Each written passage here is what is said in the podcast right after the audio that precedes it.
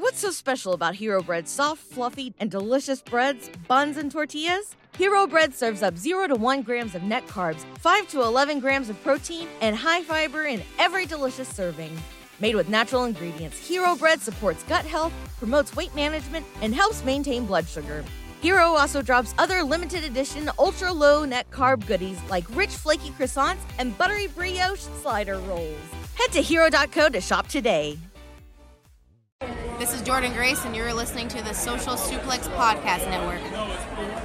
BWB, this is One Nation Radio. You better get it right.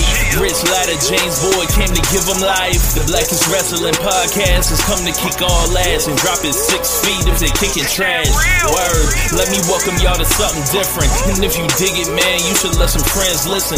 We be getting it in, this on the regular dude.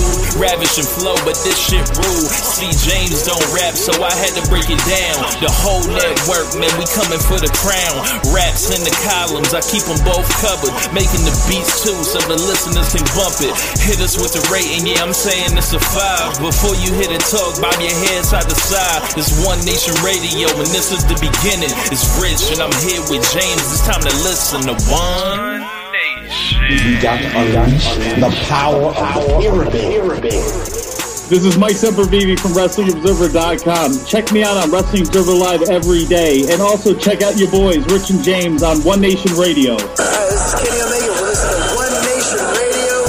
Check it out, guys. These guys know what's up. Big Kenny Omega fans, that's all that counts to me. Goodbye and good night. Bang.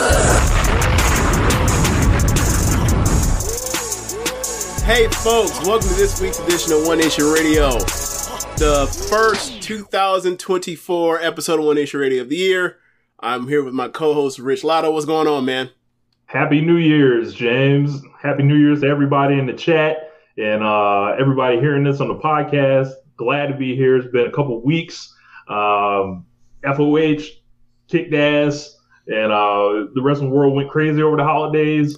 Um, Yeah. There's Wrestle Kingdom to come. There's Yep. Noah shows. Yep. Uh, Tonight? there's like then there's yeah the the WWE shows had, had like the day one thing happening. Um, big news for AEW kind of on the horizon, looking like you know Wednesday they, they try to pretty much do like a big show for the first day first uh, week of the year, Mm. and One Nation Radio of course doing a big show for the first show of the year. um, you know, uh, we're kind of busy, so the awards are still um, we, we're still working on them. Yeah. Y'all know how it works, so we'll uh, we'll let you know on, on those. But uh, James, how about you, man? What's going? How how was your uh, how was your New Year's? I mean, it was rather uneventful. Didn't do too much. Um, you know, just uh just went to the gym over the weekend and then on Sunday last night I just pretty much stayed up until like one, went to sleep, got my ass up, went to the gym this morning and uh continued on with life. Like it it's weird it's weird when New Year's on a, was on a weekday. It just is. Right? Like um so, you know, maybe I would have, you know, done something more eventful had it been, you know, a time where it's like you know, I can kind of have a day off, but it was kind of just back to the to the regular grind. How was your How was your uh, New Year's? Oh, it was cool, man. I uh, I was sitting here with with uh, your cousin Alex, and we watched. A, I showed him a bunch of like Death of Rockefeller videos that like he did he had never seen. Uh huh. Um, I probably never seen them either. Yeah, it was like a bunch of stuff that was like on DVDs that ended up on YouTube. We were just talking Okay. about a bunch of stuff. Um, but he ended up retiring shortly after midnight. But I stayed there and just kept drinking and and what my did my tradition of karaoke earlier in the night uh, on New Year's Eve. Love doing that. Um, and then from there, you know, my I watch all the old rap videos from the '90s and early 2000s usually on New Year's Eve, like Eve, and uh, had some wine, had some uh, some goose, uh, you know, just straight, you know, with, with the ice, the yeah boys, and um, hey, we might have to retire. Yeah, boy. We'll we'll talk about it in a minute though. we will. Um, but yeah, I you know I just had a you know chill uh, time, reflecting on a lot, and uh, trying not to get too uh, emotional about things. Made made some some beats today, of course. You know I. Uh, First day of the year, I always try to do, you know, something or whatever to get get it right. I, I sent Swerve some heat, uh, kept some for myself. So, um, besides that, man, where where to begin? we tell me. I mean, there's it, it just feels like a show where a lot of things have the potential to be clipped. Oh yeah, like there are things oh, where yeah. this, look this could be this could honestly be like a five clip show.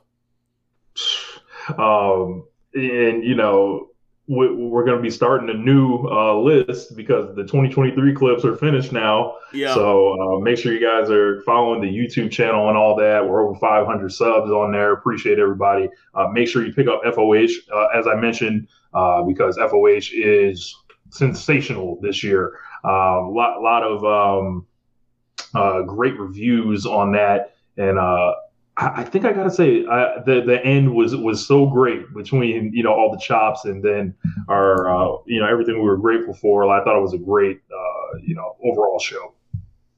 Yeah, it was a great show. It was a great show. It was a great time. Uh, first time you know I think since yeah since you moved they were like all four of us were together. So it was it was definitely yeah. fun times you know, I went on and blabbered on about my life before we started, and it was in a way that like I don't think I've ever done to uh to Jeremy and Josh. So that was that was uh that was cool, you know. So um it was fun, fun times. And then I got I got, you know, my dream of all dreams to be able to chop Josh in his chest. You know, he'd been running scared for years. I finally was able to do it. It was fun. Can't wait to do it again next year. Next year, yeah, next year, for more, we gotta tell him for more money, you gotta take the shirt off. so last year, uh, James was, was in Nihon to begin the year, um, and, and, now he's back uh, here. Still, still nothing mounted on the wall. I see. Uh, um, look, man, it's it's still there. I, will I'll put it up. I just haven't done it yet. Trust me. I, I, I, I, you know before before you bought me something, I was I was really hard on the no aesthetics I, think I told you I'll take. We were in a group chat with uh with Niagara Driver and, and JML and uh and Velcage and like you know J, JD from from Red. He loves giving me shit about like these clips that you just like you're in a you're like you're in a solitary confinement. I was like, yes, no aesthetics. Like you'll watch you will watch me and it'll look like I'm in solitary confinement and you will enjoy it. Now I, I got that, so I got to put it up. So I'll get it up eventually. Yeah. Uh. Well. Hey, yo. Hey, yo. That's. Oh, relax. I, am pretty. I'm pretty sure we're talking about the art, the core. Like I'm pretty sure we announced the pronoun of what it was. But okay, very mature, Ron. um. Yeah, man. Uh. So let's get to it. Um, oh, oh, real quick before we move on. Uh, Brewhaven said Nihon James is retired right now. And hey, I missed that earthquake. It ain't a bad thing that Nihon James was retired right now. Maybe it's maybe it's every other. You know, look, pray for those over there, but your boy, your boy. got got lucky this time. Ain't no yeah. ain't no earthquakes over here in Florida. We got hurricanes. I'd rather deal with hurricanes, believe it or not. Yeah. Um they got they have typhoons and earthquakes. Mm-mm, mm-mm. Oh, that's for visiting. That's, that's for visiting. Not, not in Tampa Bay. Nah. But um, yeah, man. Mercedes Moné. Let's begin there. Oh man. Um, I can feel it in the air tonight. And what I'm talking about, the cope, and not Adam Copeland. Um, I can feel like the, the winds of change blowing. Um, it seems like, you know, there's some, some hinting going on uh, that Mercedes Moné had talks with WWE that broke down. Of course, all the back channel nonsense started immediately from there, uh, where they started putting out, or someone started putting out, uh, you know, things about the talks, whether it was, uh, you know, she was asking for a Charlotte number, she was asking for a Becky number, more more specifically Charlotte. Yeah. And the whole thing behind that, I sent a tweet thread out about it, basically saying who would this information come from and who would it benefit? Right. And and there are people that still like, you know, got messaged you and responded and said, why would this benefit WWE? Because this is their saying that this is their sticking point. This is them putting out their negotiations to public saying like, this is our walk away point. Like this happens all the time. Well, you know what? I can't blame them because, you know, we often have this thing where it's like, we have people that watch this stuff and they don't watch sports. Mm-hmm. Even though this is a fake sport, so therefore, like the best way to do it is try to copy what sports does and what sports is best at. It will also be able to control the outcome, which what sport does sports doesn't have. This happens in sports all the time. In fact, likely 20, 2024 or 2023 NFL MVP Lamar Jackson he was uh he was given a franchise tag where any team could have off could have uh, signed him away. And there were teams left and right come out to Wilbur to say we don't want him. Why do you think that was? it was for the benefit. It was for the benefit of the those teams in the in actually the Ravens because they didn't have to negotiate against themselves or against any other team to keep the price lower on him. It's it was collusion without actually being able to find paperwork on there being collusion. So like, especially after what happened with the Deshaun Watson stuff, where like they he got so much money and it reset the framework of what quarterbacks can make that, that like everyone was around. Like, we can't do that again with this guy.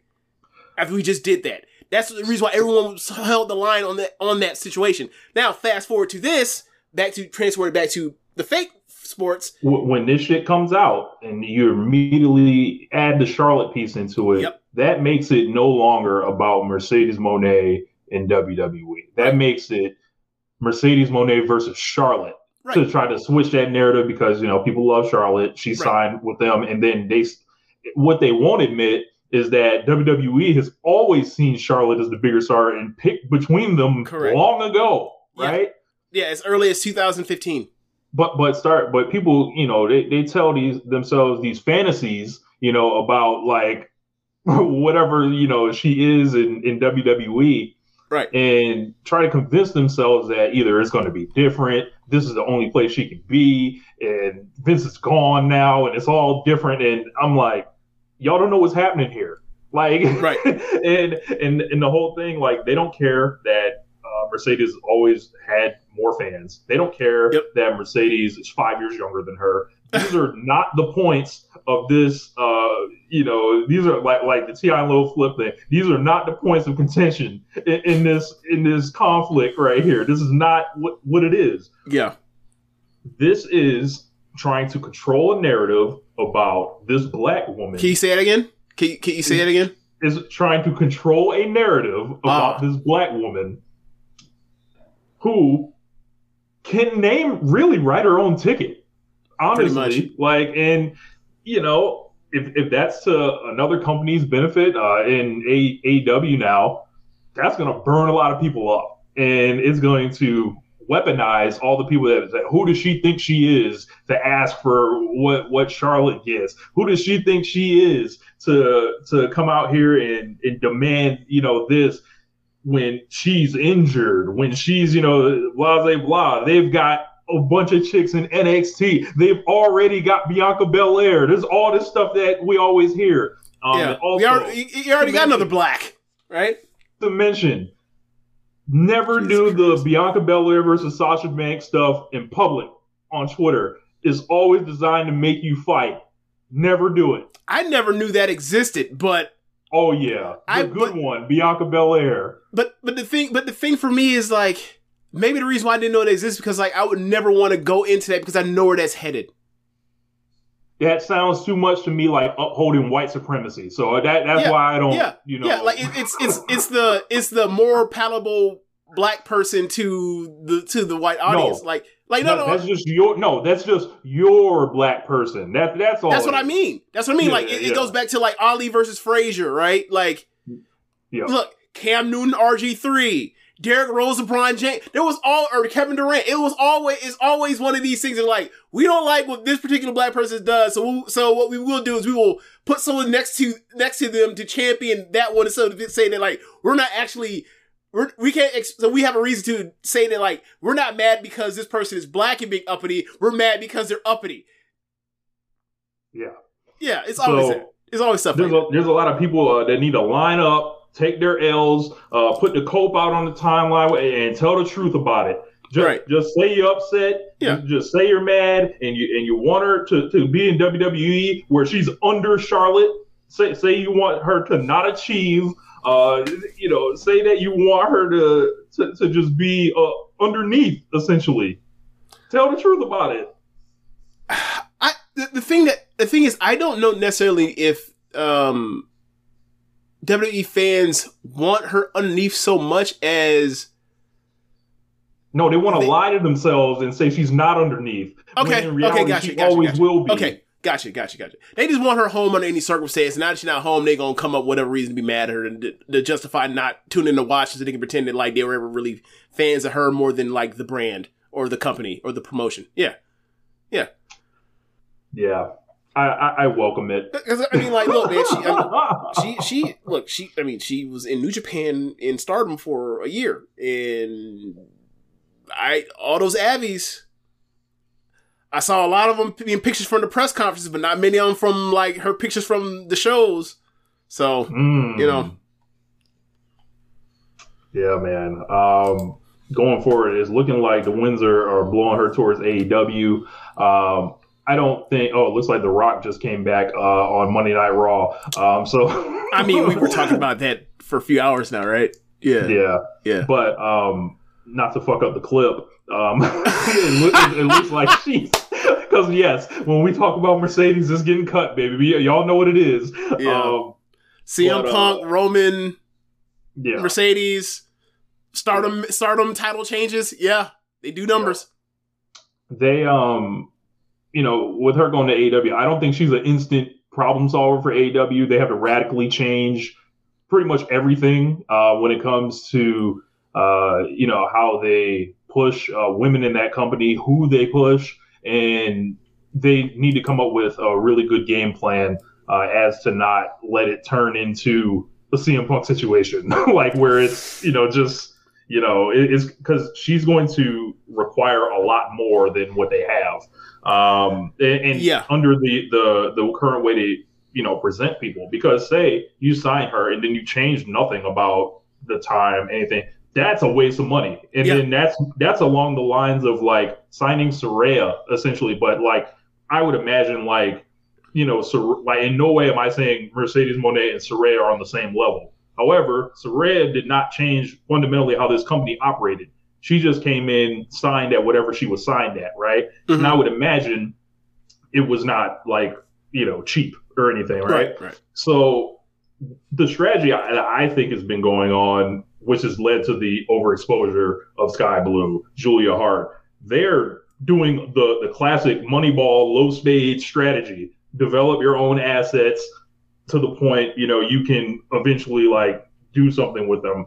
Uh, But when you throw Mercedes in the mix, it's like all right, everything has to change. Like like you gotta keep her in there with no one sorry. You gotta eventually make her the champion, and you got to elevate you know, and give her stories and programs worthy of that. And, you have to Carl like it, it, you kind of have to treat it the way that like you if it was wearing completely like what they were trying to do WWE was trying to do with like Ronda where it's like this is your shot at some version of legitimacy that you uh, or viewership that you did not have previously and it will behoove you to now invest into that particular division because you have a star there in a way that you did not have before uh for whatever reason and now this is your opportunity so it's like it's gonna it's gonna you know it could lead to like the charlotte and becky stuff um, on one end, leading to them eventually meeting up. Obviously, I don't mean they're going to have some three way thing that had no business being a three way, but it's like as far as like there's gonna be eyes, there's gonna be eyes, and there's gonna be some type of opportunity for the women that did not have that did not have before. Um, it, and by woman, I mean like the generate the division as a whole. So like I would, I want, I you know, if she comes in. It's something we've been talking about like since for a long time, maybe since after year one of AEW was like, what happens when a horsewoman flips? and we were always looking like, is it going who's to it be? gonna be? Is it going? actually, they didn't even say after the first year was that- actually first year because 2019 was like when they um when her and Bailey left uh after WrestleMania 35. So it's been a it's been a thing where it's like Like people gonna go. too, you know, people have been fed up with that c- promotion, but like for so long, that's the only place to go. So it's going to take somebody to go do it, uh, especially from that division, from that side of the uh of the of the spectrum. So um, if she comes in, you know, they have their shot. They can they can uh, rest at ease. At like they put her on the Wembley uh screen a bunch of times during the pay per view, and actually paid off. And it's not just some that big would be egg on their that face. would be bad. Yeah, that would have been embarrassing. I think. They was using her Um, for free promo. That was a leverage play. yeah, we'll fly you in. Look, Yeah. there were there were people on that roster that had been there from day one that didn't get flew in. So like that was like, hmm. um, but yeah, man. Uh, you know, I, I I I only hope good things that come from this, uh, but you never know.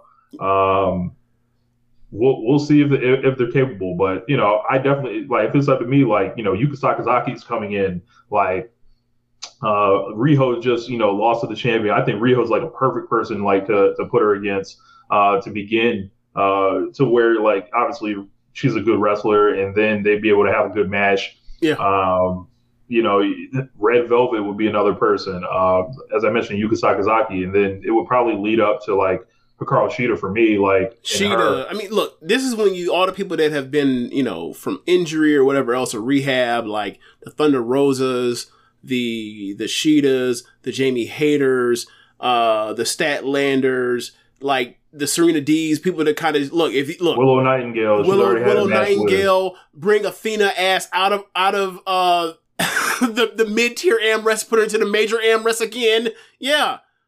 So yeah, there's plenty of opportunity, and uh, she knows she knows more than just a few of these people. She's had run-ins with them over the years from different styles, like Toni Storm in in uh in Mercedes is a is a thing that's ready to go right now. They can just do the this is my spotlight. My character is I am this glory hog, uh, you know, 40s actress or whatever else, and now there's a bigger star to me. I don't know how to handle it. I may have a psychotic break again. Or my psychotic break might take me to even further places. Like there's a ready-made story for all of that. So yeah. Um Tony got to, Tony amazing. Tony is going to have to try with the women's division in ways that he's never done before. Uh, in the ways we, we I would look at back in the day and be like, look at how this, look at all this trying, look at all this trying in in this tag division, in in in this singles men's division. Look at all these, look at all these, all this trying. Look at all these attempts of to be When creative. does the Megasis come back so we can get the true, uh, you know, David versus Goliath match? Uh, I mean, that's here. on the table too. Her and Nyla, that's on the table too. Yeah. Um, you know, and I gotta say it. Also- Britt, Yeah. we already know that the, the, the tear the timeline apart. I, I don't know how much. Line me up. I don't know how much of the timeline that's going to tear apart. I, I, I mean, that's. I. I don't feel like there's too much overlap on that Venn diagram. No, I'm saying it, it's like the, the the the gas is already poured on that one. All you got to Oh. do is book it, and then that's throwing the match on it. So Oh, I mean, that will be interesting until the match starts. yeah, yeah, yeah. Because what's that? Because what's that bell? ring? How about this? Can we get? It's gonna be all time Can- can slander. we oh get- yes, can- yes, Wasabi King, all time slander. Yeah. Can we get a? Uh, um. Can we? Can we? Can that come in the ta- in the form of a tag match? you, you gotta get Britt. You gotta get Britt not to you know do what she do in these singles match. You need to. You need to be tag team Britt. Man, uh, Nith, Nithman brings up a, a good point. They could do the Giulia match at Forbidden Door. they, they probably could. oh, I know that's going that's going to make See, at first when you said. Julia, at first when I saw uh, when you said Julia, I was thinking Julia Hart, and I was like, oh, you mean because oh, you meant Giulia? Okay, uh, ha, with the G, ha ha ha ha. I see what you're doing. I see what you're doing. Okay, Giulia. okay, Um, that would be funny. though. Yes, it would. Yeah, that would be. Mm. I, I want it. I want it. Um, but yeah, uh, I guess we'll uh, we'll move forward. Uh, in other news, it was announced during World's End. Um, I imagine not by accident at all that Kevin Dunn is retiring and out of WWE. And um, hold on, uh, let me uh, pull out this here uh, pack. Uh, first pack Oh, of the year. I thought you were going to Um, zoom in and out and move your shake your camera around or something to commemorate. You know, before he's on the way you know, to, to talk about Kevin Dunn, I should just you, You know, know, do just this. a whole you bunch know, of a whole bunch of this shit, right? Yeah, you know, back and forth. But um, yeah, like honestly, the camera cut thing never really got on my nerves like that. Oh, so bad. For me, like like I was just fortunate enough not to be bothered by it. However, what did bother me about Kevin Dunn was a lot of his overall influence on what went on the screen. Yeah, um, the way the way that uh, w- women were selected uh, Yep. in this company, a huge influence on that. Um, his overall his, his ticks about the uh, the ju- just the style of presentation that has been so frequent and, and the super gloss and the bright colors and, and stuff like that. Mhm. And it's uh kept he bothered like the camera cut thing bothered a lot of people more than me. But Mhm. I think the stuff with like him and women, and then also being in that fucking circle with Vince for all those years, uh, knowing what the fuck was going down between him and Laurinaitis and all that stuff. Like this is a problematic uh, individual that is fucking gone. Yeah. Um, so for me, just the technical stuff of watching WWE over the years is, or watching any pro wrestling for a long time is like, you watch the stuff and you see their tricks for how they shoot their stuff and you can kind of from there pretty much have an idea where they're going. So, perfect example. Um, at World's End, there was a spot in the eight man all star Continental Classic tag match where uh, I believe Jay Jay Lethal had someone in a figure four leg lock, and Jay Briscoe uh, came off the top rope and hit the froggy elbow to break it up the submission. So the reason why I say that is because when they zoomed in on the figure four, I was like, oh, WWE and Kevin Dunn has trained me that that means someone is about to break this up from a dive off the top rope. And sure enough, it happened. I was like, see, WWE does this all the time, so I see it. But this is my one of the first time I remember AEW even doing it like that. And the way you ca- also can do it is you just show the the move, and then you cut to the guy, the person on the top rope right before they go and dive. It's less jarring that way when I've seen it done in New Japan or in Stardom, but whatever. Um, but there's so many things for, for the way they capture capture the camera. And don't wrong, like Kevin Dunn has captured a lot of great things in the history of pro wrestling from his camera direction. He's also missed AJ Styles' camera reveal at the 2016 Royal Rumble, and he goes on to become one of the most important wrestling acts in the company over the last decade. And he also like fucked up Edge's return interest from the, in the 2020 Rumble because he wants to show Dolph Ziggler in the fucking ring for some god awful reason. They, they actually edited in post, right? So like, there's a there's just a bunch of stuff um, that I think. MJ does PR. Kevin Dunn working the boards like DJ Rectangle. Oof, I was going. I mean, was Kevin Dunn really a jam pony DJ? Oh my god. Do we have to explain what a jam pony DJ is? Or do we? Uh, y'all Google it. Y'all figure that out. Yeah, y'all figure it out. We don't have to give you. We ain't got to give you all the Florida. Y'all, y'all figure that out. But yeah, man. Um, gone, and I and you know, you know, I, feel like Major and the better with him gone. A lot of his ticks were not like uh in overproduction stuff. Those were not problems of NXT when Triple H was running in his in his when was in his peak, and AEW was was a better television pro, uh, program week to week than they were. Um, and you know, same thing as when um, after the brand split in 2016 when they went to SmackDown. Um, and SmackDown had like the the used the the crane cam uh, to focus action a lot. There was less of the cuts and all the goofy stuff and jarring cameras, all that kind of stuff. So I feel like this is going to make for a better viewing experience now that he's gone because a lot of those things, um, it's just it's just in the way of the product and like the wrestler let the wrestlers tell the stories and you have to capture it. Yeah, Yeah. um, you're not gonna really see too many people coming out with glowing um, no. experiences uh, talking about Kevin Dunn. There's not gonna be people Universal, dropping. Uh, Universal notes. down. I would love to know what the Triple H and Stephanie McMahon household uh, was like um, in light of this news. Oh, It was I mean, you want me to show you, give you an example of what it was like? sure. Well, you know, at the time when uh, we thought Vince and his uh, his uh, workplace malfeasance was going to send him out to paint forever before he came back, we celebrated with a Mercy podcast where I popped, I think it was like a fifty dollar bottle of sparkling wine. Can't call it champagne because it wasn't you know from that part of France, but it was sparkling wine. Uh, and then when uh, Laurinaitis took the fall, uh, I ended up pulling out uh, the Corona for him because just, just give you appreciation of what the level of significance is. So for Kevin Dunn, he's not Vince, but he also, but he is higher on the second order than uh, Laurinaitis. So I will give you the uh, the barefoot, the barefoot, The the barefoot. barefoot, the cheap, the cheap sparkling wine. So uh, to you, go to hell. Pour up. Have a drink for me. Yeah. We'll continue this for rest of the day. But uh of the night. But yeah. Barefoot. uh, in other news, uh, New Japan Pro Wrestling. Let's skip that way. Um, Okay. there is a new president. Uh, his name is Hiroshi Tanahashi. what?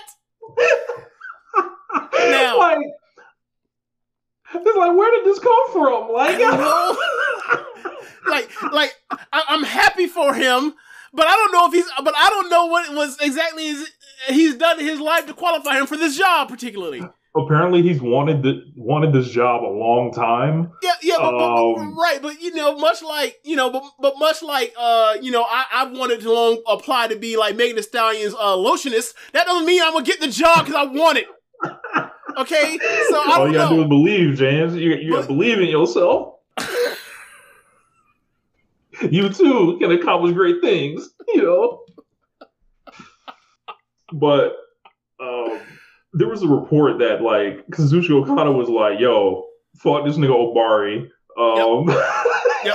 and and I will walk out this bitch like if it is either him or me.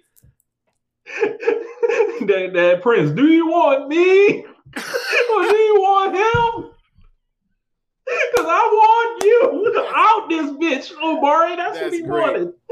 wanted. Um, fucking Tanahashi's. the pre- I don't know what Tanahashi is capable of here, but he instantly vaults to just behind Inoki as perhaps like the most important wrestler in the history of New Japan at this point. Like, I always wondered what his transition to dad status would be like, but I never imagined this was on the table. And this is a funnier um, outcome than anything. Like now, Hiroshi Tanahashi will be shaking hands with, with, with Tony Khan. Um, you know, at, at Forbidden Door. What will he still compete?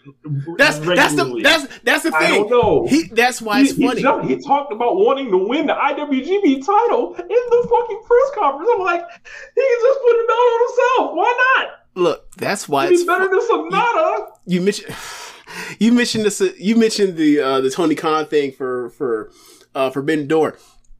That's why it's funny. It gets to be him showing up and he ain't got to, he ain't gonna wear no so he gonna show up in the damn gear. he, he gonna show up he gonna show up in the in the sparkly red red black uh blue in, in, in white joint looks like he's angel wings and come out there and he gonna hop and skip and spin and he gonna shake Tony Khan Spin, spin, spin, spin. This is Walk, gonna be walk.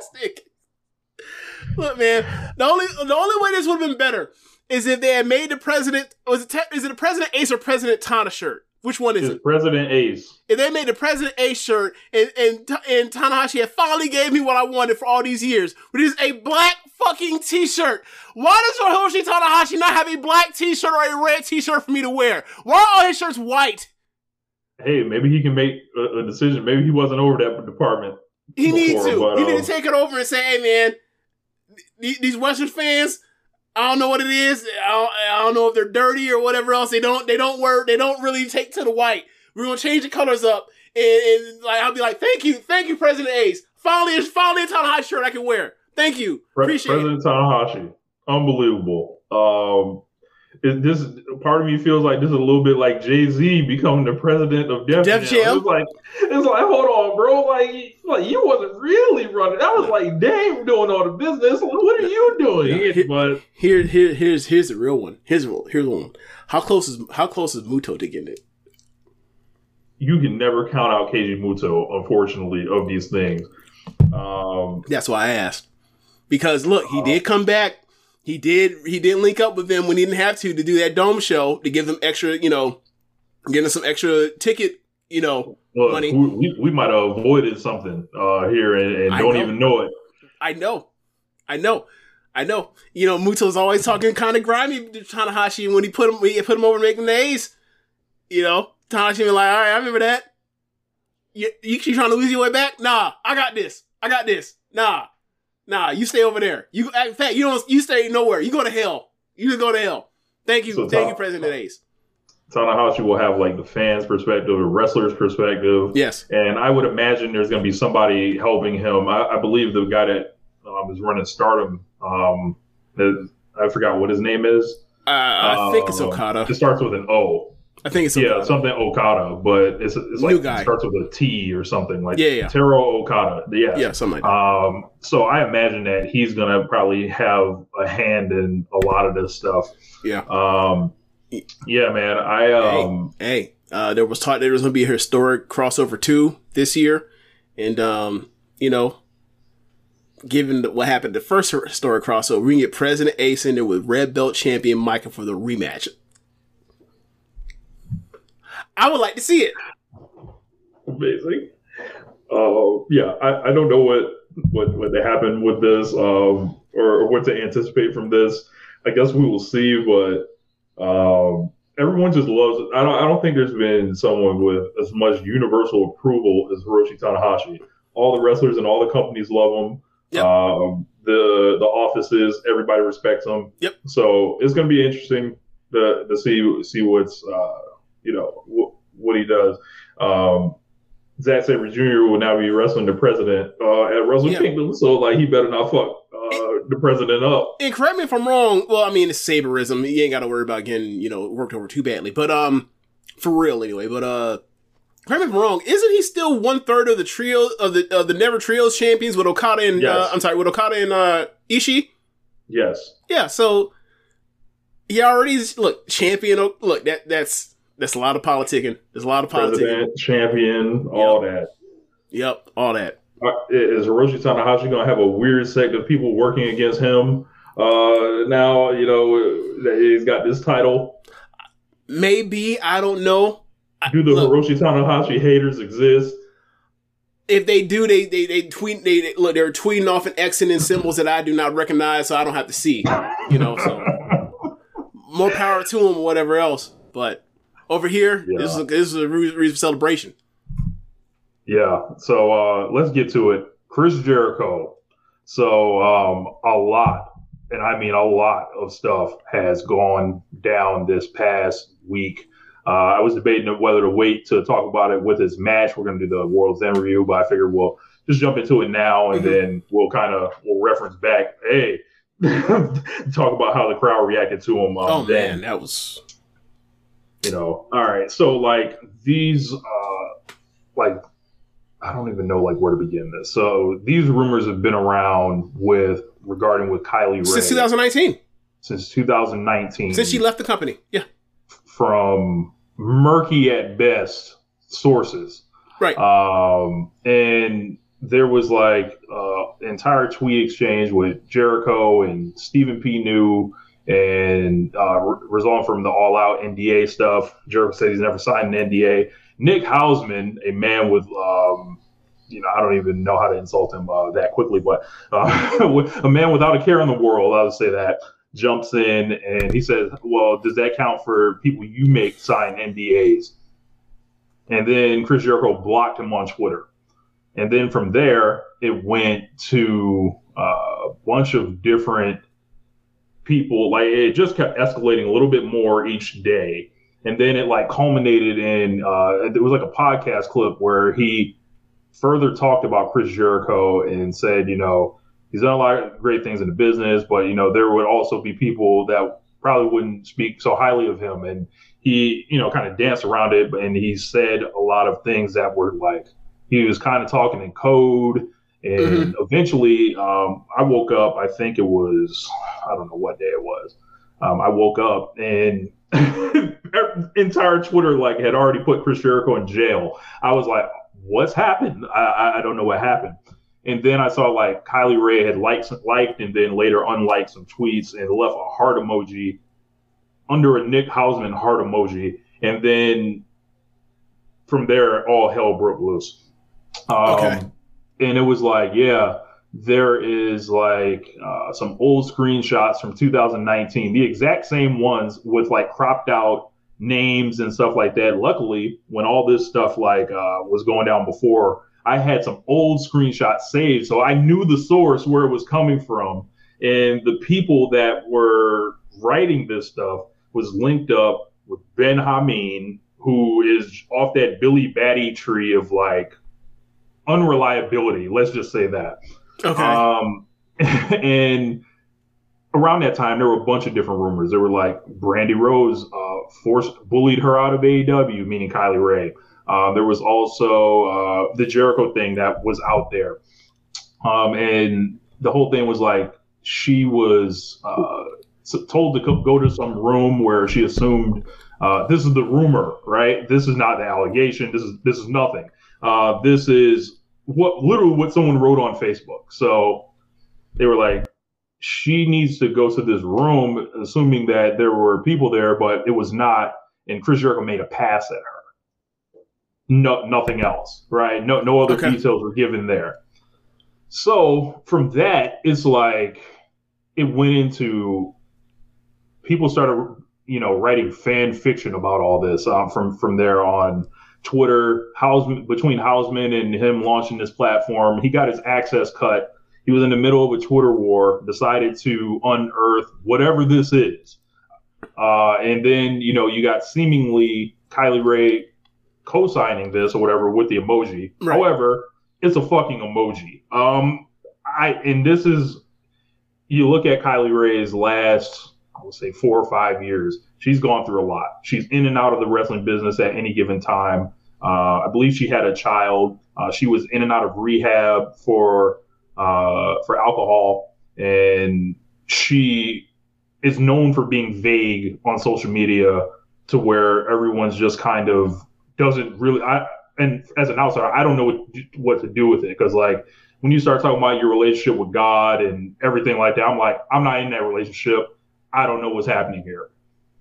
But this emoji things, I think it sent Chris Jericho to jail in a lot of people's eyes. Uh, there was I mean, much. It- I mean, it, it sent it sent his ass to jail in Nassau Coliseum on Saturday night. Yeah, it, it, and I think you know, and it was a subject all day on Twitter, culminating in Nassau Coliseum, and then later the press conference where um, Tony Khan got asked about uh, the whole deal.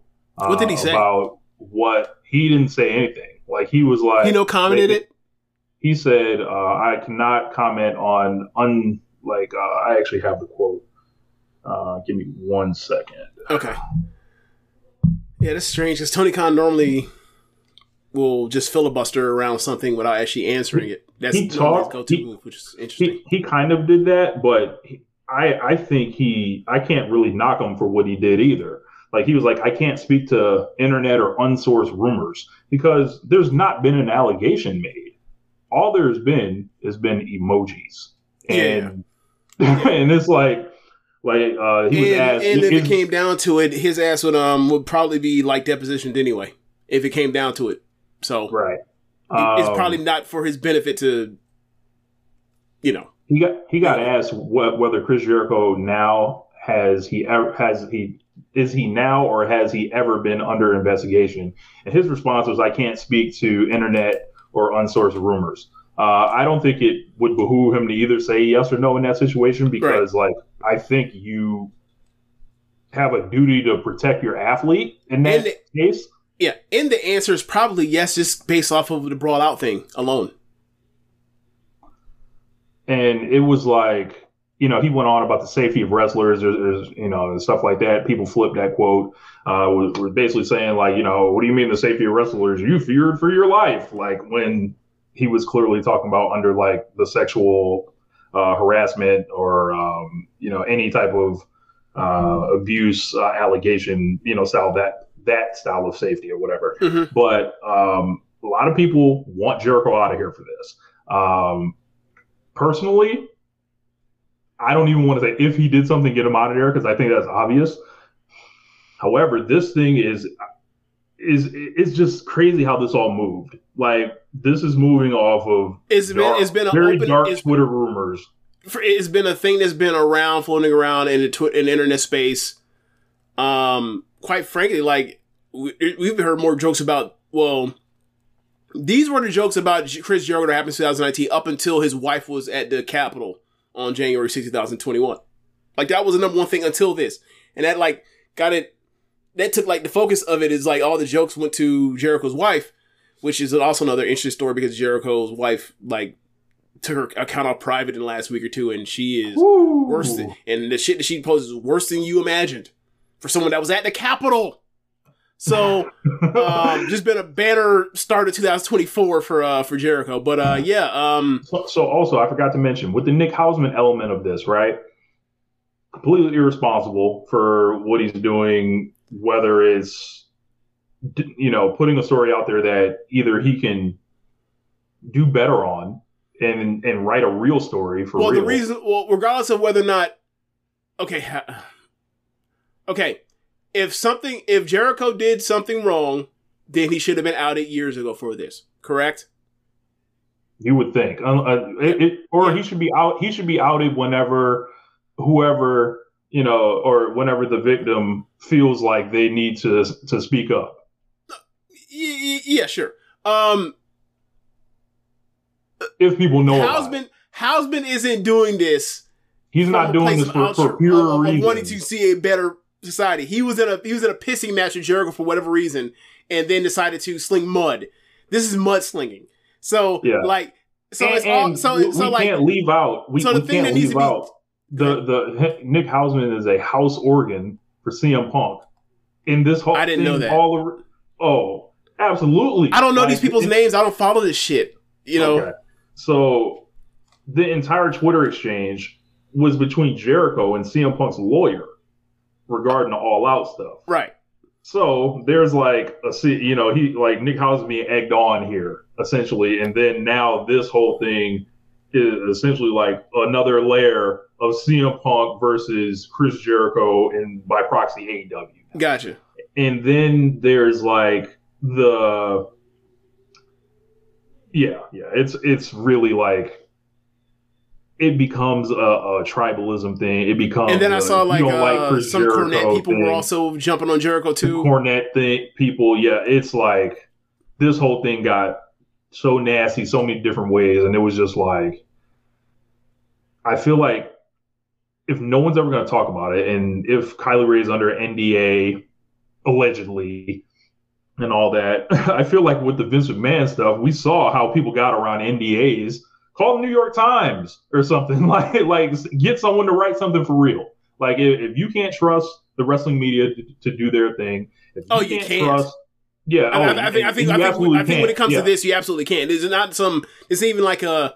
And I don't think you were doing this, but like we we can't even like we we we cannot trust them. We can't trust the even the best or most notable uh, or most prominent to to be able to do this job because they they do not handle us like real media does. Right.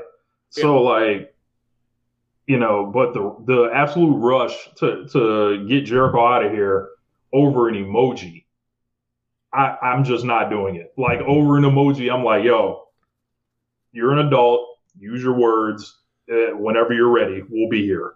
That that's where I'm at on it. Um. So so for me, um, I feel like whatever someone feels like wanting to do with this, if if they if they want to brand Jericho, uh, uh, not well, not brand. I'll take that back.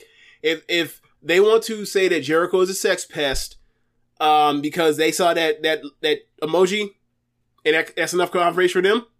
Cool with me. Um, if people still have mixed feelings about it, which is kind of where I am on this as far as like this has been a dirty this has been a dirty internet room and I don't mean dirty to say whether or not it's believable or not, but like just a thing that's been sling, that's been around like that's been unsu- unsubstantiated and still quite frankly is still unsubstantiated. Um I I don't know what to do with this.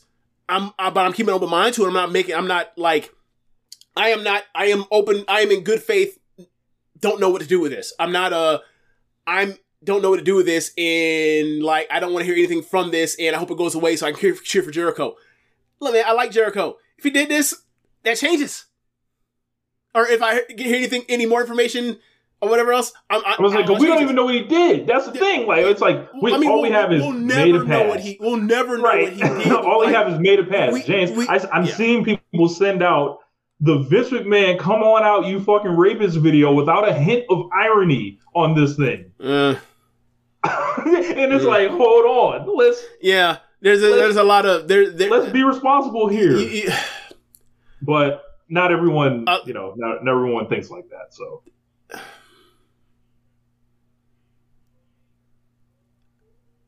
they made a pa- made a pass that is vague, and I don't mean that for cover for him for Jericho at all.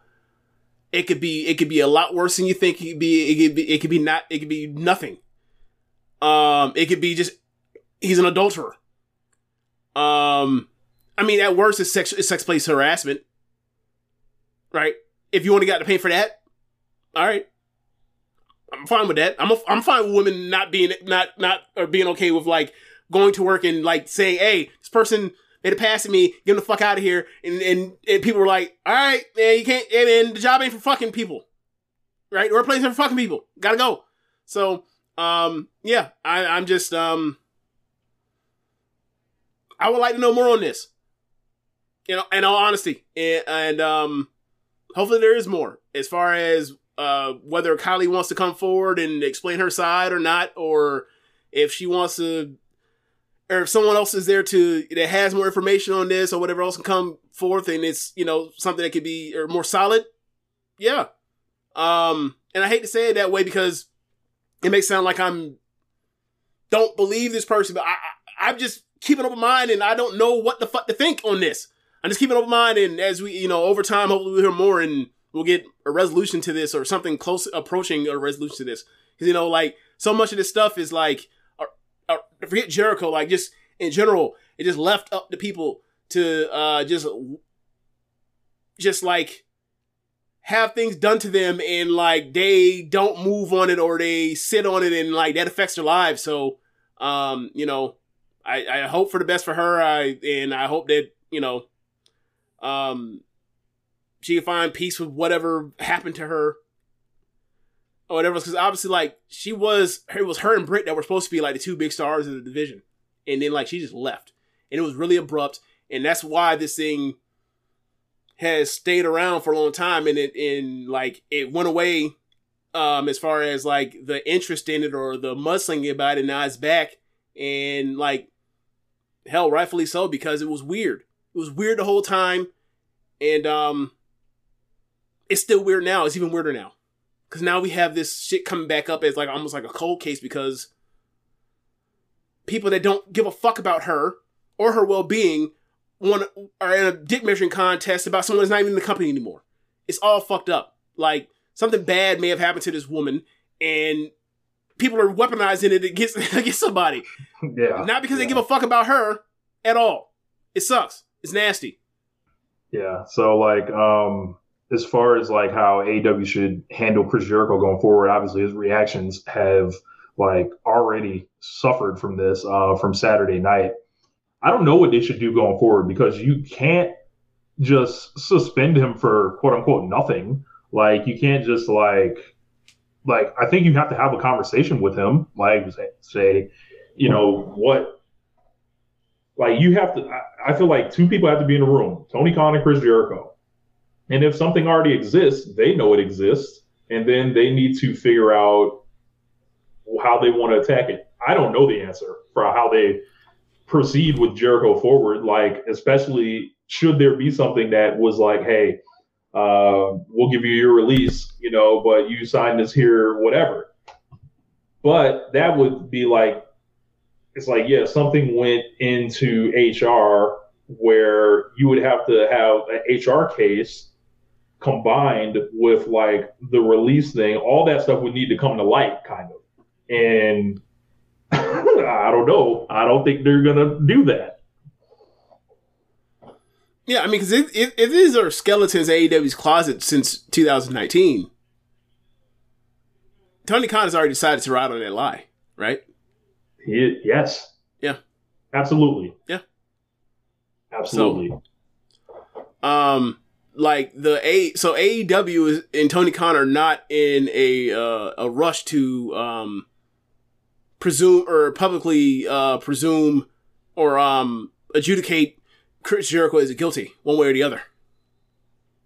i, I think it's a bad look because they're attached regardless of whatever right. happens. I, I, I think So that, so AEW, so so people that are looking for Tony Khan to have an answer on this, Tony Khan got to answer you because Tony Khan's skin is in this game too. i- i- If you were to think about it, Yeah, and without you know the the deniability like is like without an allegation, like there's no reason to even address it.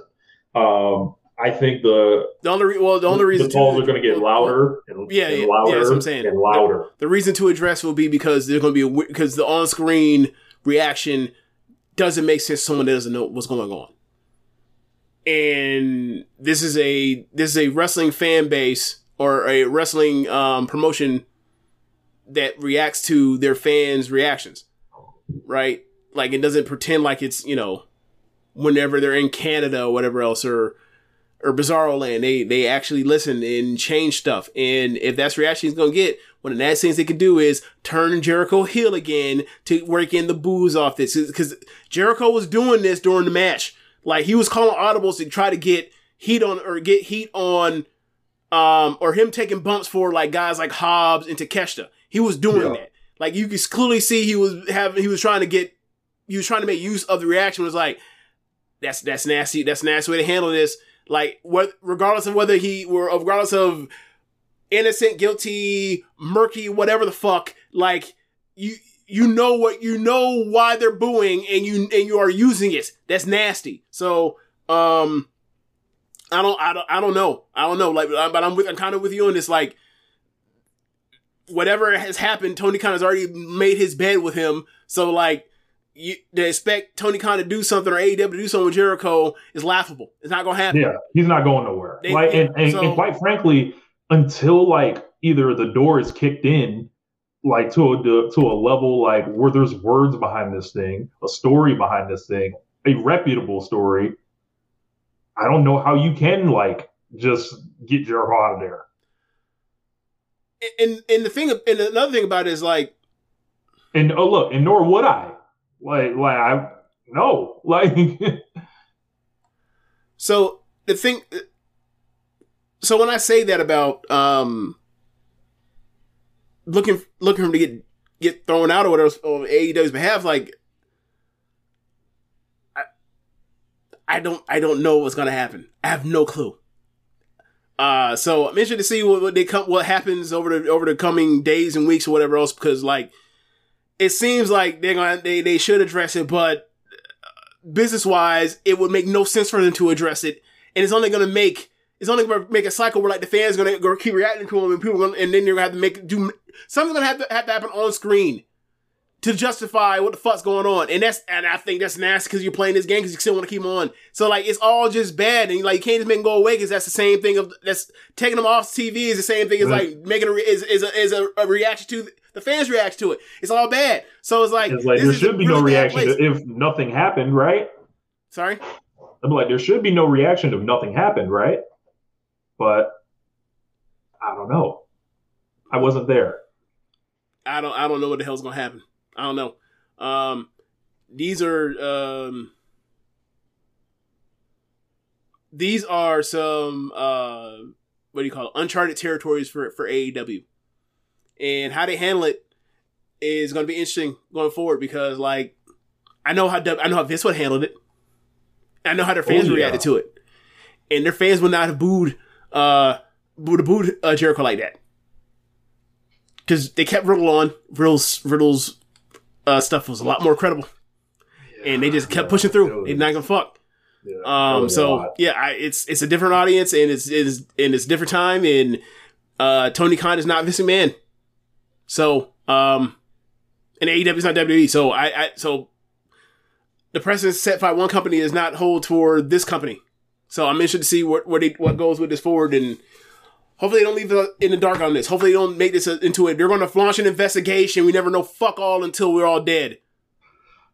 yeah. Um, Just like the other previous two. so Are we still I- waiting for those findings? Um, I don't know. Are we like? um, but yeah, this this is this is a lot. I'm a huge Chris Jericho fan.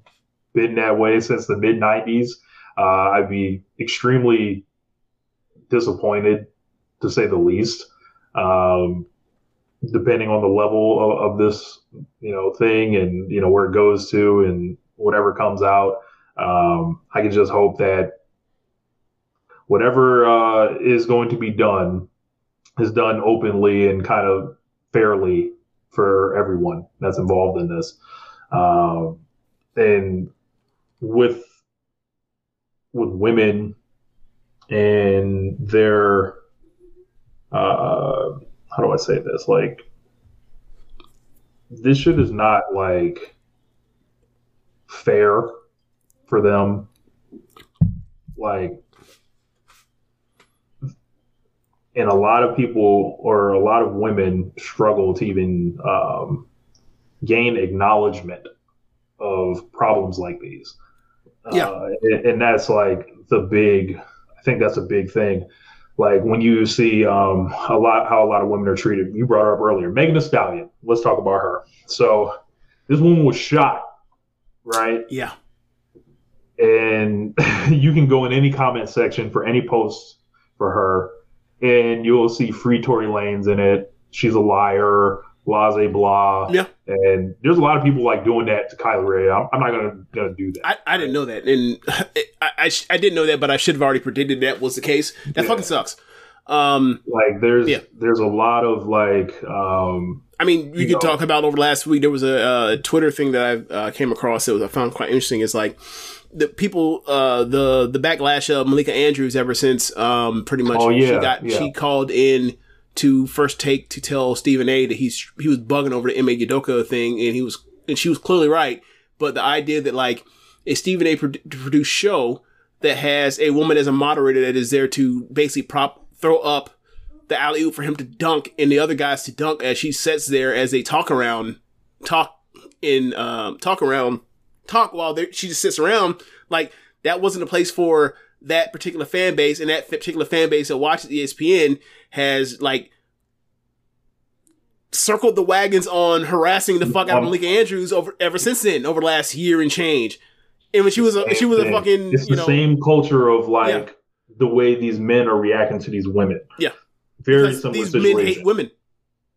So it's a it's if you're hearing this show and you're like, man, I never really thought about it like that.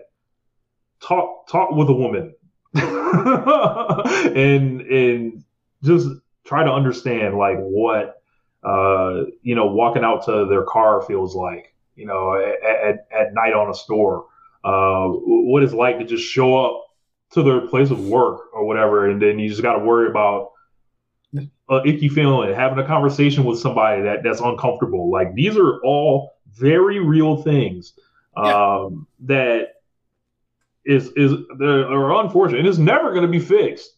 But all like I, I mean, said, I mean, I mean- acknowledgement can go a long way. I mean, it would get fixed if dudes stop stop behaving fucking ridiculously. Too many dudes. You get my point though. Yeah. Yeah. Like I um, you know, the the uh the gym I go to, it's a boot camp gym. It's a lot it's overwhelmingly women. And there's a group of women that I'm particularly close with. And uh they they, you know, they talk about like their their dating lives and they share with each other like their locations on their phones. Almost 24/7. Now, Rich, have I ever shared my location with you ever? Have I ever had the need to? Fuck no. no. The reason why is because of their safety. If they get snatched up, the phone, the phone is still a, a, a way to locate this person. Last last contact and all that kind of stuff. I ain't gotta think of that shit. They do. That's a part that's that's just a that's just one little glimpse into all the shit, you know, women have to work have to uh, go through, let alone in the workplace. Yeah.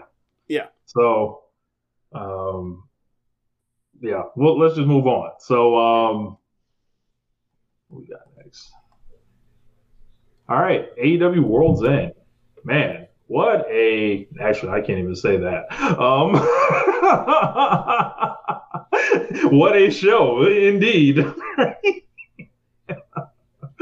oh man. Um, you know, at long last, James. Ding dong, the witch is dead. Yokozuna has dropped the leg on Hulk Hogan, and Hulkamania is over. Go to hell. Ah man, yeah. That that happened. It's over. It's over, and I'm still not happy because like what's left while he's gone is like these clowns that all conspired and a criminal conspiracy to get the belt off this guy that's going to be taking the TV time now, and that whole criminal conspiracy is fucking stupid. So, like he, so, so the, you, talk, you know, you talk about like uh, your influence, what you left behind. He's left behind bullshit. As he goes to get rehab, he's left behind bullshit for what to do on TV. So, so yeah, and we'll get we'll get into that. But uh, general thoughts on the AEW show. What were your general yeah. thoughts on the show for you getting in MJF and in in match by match? Okay, I see people floating around that this may be uh, the worst AEW pay per view of all time. Uh, also, like cage matches rating, rating it is trending that direction. I don't know if it already is or not. I categorically reject it. I deny that that existence of that because I was at All Out 2020 and I refuse to let that one go away. Risk COVID for tooth and nail risk COVID for Matt Hardy versus Sammy Guevara, risk COVID for underwhelming FTR versus uh you know uh, Kenny and the Bucks match, risk COVID for the fucking uh, Mimosa Mayhem match or whatever the fuck that was, uh, the the Mimo- Jericho falling into orange juice, Yeah, risk COVID for Matt uh, Sydal damn near breaking his neck. No, like these are totally different levels like of this thing. what is tooth and nail? Britt Baker versus Big Swole, tooth and nail. Oh my fucking god! I forgot that about that match. cried about. Yeah, was the the it was supposed cinematic to be on match in the office. Yes, that fucking sucked. It was supposed to be on Hey. the pre-show. People Hey. raised the stink. Why can't we have more women's matches? Hey, and Rich. then we got that. Hey, Rich. Hey, Rich. Hey, Rich. That was another singles Britt Baker match. Indeed, it was. Dr. Larry, the Gato Move match. Yes, at the dentist's office. Yes.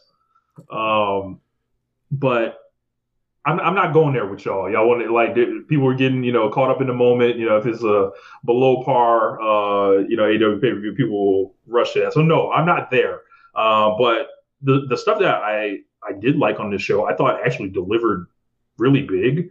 The three things. Um, The four yeah, things. like uh like like I thought Swerve's presentation it wasn't the greatest match in the world, but it was like, yo, he's a fucking killer and he's a fucking star, and they want to see him beat the shit out this this old beloved man, like, and they don't give a fuck. You ain't going Um, far enough on describing what that was.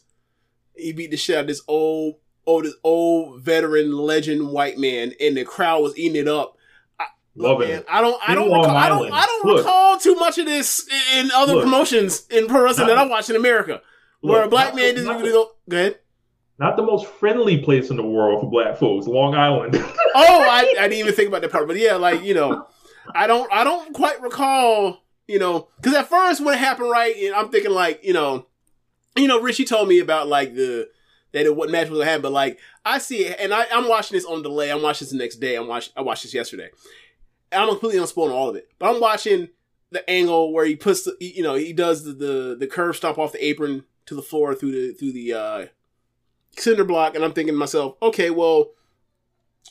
He turned on Keith Lee by doing the cinder block on his chest.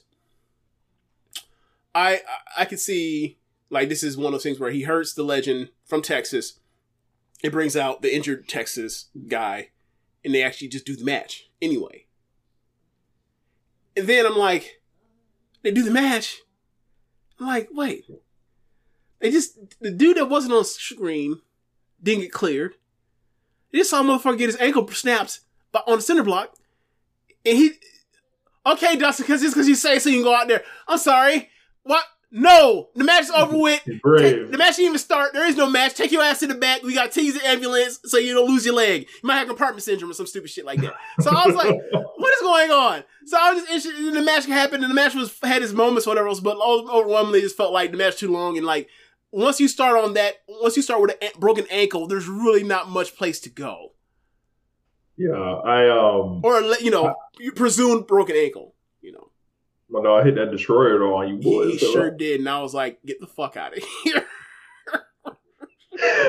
um, uh, He I, also, I thought he also did uh what's it called? He did a Shattered Dreams too with the rough one look, and I was like, all right. So which leg is the, which which which ankle is the one that's doing it? The one that's planting the kick or the one that's kicking the turnbuckle? Which one? All right. whichever one you believe, brother. Um, oh, I, I thought I thought Big Cope earned his AEW stripes. Uh, Yeah. you know, uh, it- against Christian here. Loved everything except the cash in part. Uh, I was just like befuddled. I was like, Well, this- why are we how- doing this? This is how we gonna do this. This how we gonna do this. There was the match, then there was the second match. First match great, Right. second match trash. Right. And it was like, I was, like, yo, this is like the best match between 50 year olds since like Nagata versus Suzuki. Like, yo, totally different kind of match. you- wait, wait, are you talking about that New Japan Cup match from 2020? Yes. when all they did was slap and shove each other? Yes. yes. Oh. It really was fucking awesome. It was fucking awesome. It really I'll never forget that shit. That shit Empty was building. Empty building. Oh, Wow. Yes. Oh, motherfuckers, don't, look, don't want to take no bumps. Look, I hear JD and, and uh, Ignite Dragon play about the nine, and I want to bump whatever else. Meanwhile, I see her taking top rope, flipping moves on her neck and shit.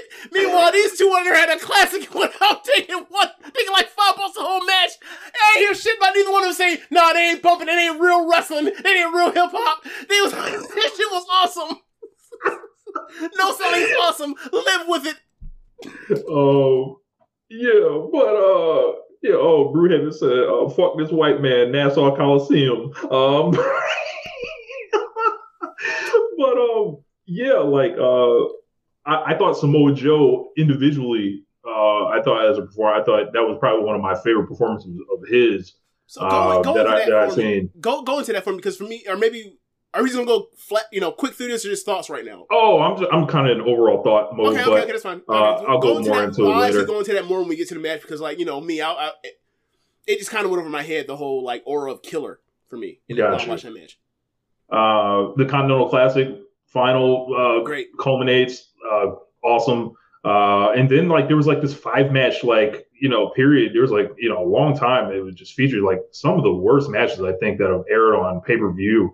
Um, between just odd environments like the Miro versus Andrade uh, last day at school match, um, the the Julia Hart and Abaddon, uh, just just no, just just um, like I, I refuse to participate in this. Like we're not like why am I subject to this? Like y'all, y'all got to stop this. Like uh, obviously the the Jericho eight man tag, people blowing spots left and right in this thing, and it was just like a black cloud on this this match. Um, but half of the show I thought was was pretty good, and then the other half was like is almost just like as weird as it gets almost. Yeah, I'm with What about you? Um, you know, like I think the opener, the All Star C two match, I thought was really fun. Um, fast paced action. I really liked all the interactions. It reminded me of like, it reminded me of like a Road to sh- match that was was set up something, you know, amongst like, uh, for the future amongst some of the matchups. Uh, that's what in general. Um, so it was really fun in that perspective. Um, I think that the main event, I thought it was, while good, I thought for a main event for a AEW pay was disappointing, very disappointing, but I still thought it was good.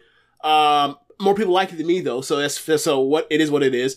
Um, I thought that the uh, final to the C2 Classic was great.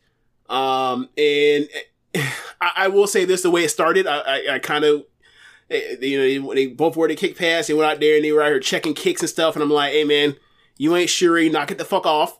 Uh, but once they started wrestling, was fun. It, you know, hilarious seeing uh, Kingston out here trying to dive like he a main event Joshi. Um, and uh, yeah, Christian Cage and Copeland. I thought mm, it might have been the best match on the show. For my, for, Oh, I, I think it was. it might have been the best match on the show. Um, so yeah, I you know, the first match, the first match. If you Yeah, like, if match. you add it, if you add in that as a whole one whole presentation, then it takes. Then I will go with the Kingston thing. But if you're going with just one match, I'll, I'll go with the King. I'll go with Christian or uh, Christian and uh, Big Hope. What's so special about Hero Bread's soft, fluffy, and delicious breads, buns, and tortillas? These ultra low net carb baked goods contain zero sugar, fewer calories, and more protein than the leading brands, and are high in fiber to support gut health. Shop now at hero.co. First pay per view where no elite member had a match. Um, This is where the clip uh, starts. Is where the clip starts. um, Do do we need? Can we put? Can we put? Can we? Can I want you to talk? I want you to talk and then as I talk, I want you to pull up the, the thing I uh, the, the thing I sent or whatever else. Uh, I'll send it to you again. Oh, in case yeah, yeah, send it to me It, again. it needs it needs to be it needs to be seen. It needs to be the thumbnail as well. Um, yeah, man, it's very important. It's very important. But uh, So- yeah, man, let's get to it. this is the first pay per view that the Young Bucks have missed, which means there is no elite period on this. Kenny Omega wasn't booked for this show, obviously, with the diverticulitis. Uh, Hangman Page was Ass written off in an attack by the devil people. Um, no Young Bucks. Cody Rhodes on Raw. So no, no, no elite. so um, this was a future that I, I saw, you know, I often see people wishing there was no elite around and just, uh, you know, well, how, how- about it? How'd you like it? I did not like Did- it. Did y'all did y'all like this show overall? So, You know, so me and Rich had got into it. Uh, was this before the show? Was this Saturday before the show started? yeah, it was. And I was like, "Hey, man, I kind of look. I understand Kenny Omega got diverticulitis. That's that's one thing or whatever else. But like, I need uh Hangman and I need uh Young Bucks to like to suck it up and bring their asses back. And, and, I I kind of need them to save the promotion. you know, for the forty fifth time in five years, in, in four years, I need them to save the promotion again. Um. Yeah, man. Like I'm looking at the car and I see fucking uh, Julia Hart and Abaddon on here. I'm like, what the fuck is this? What is this shit?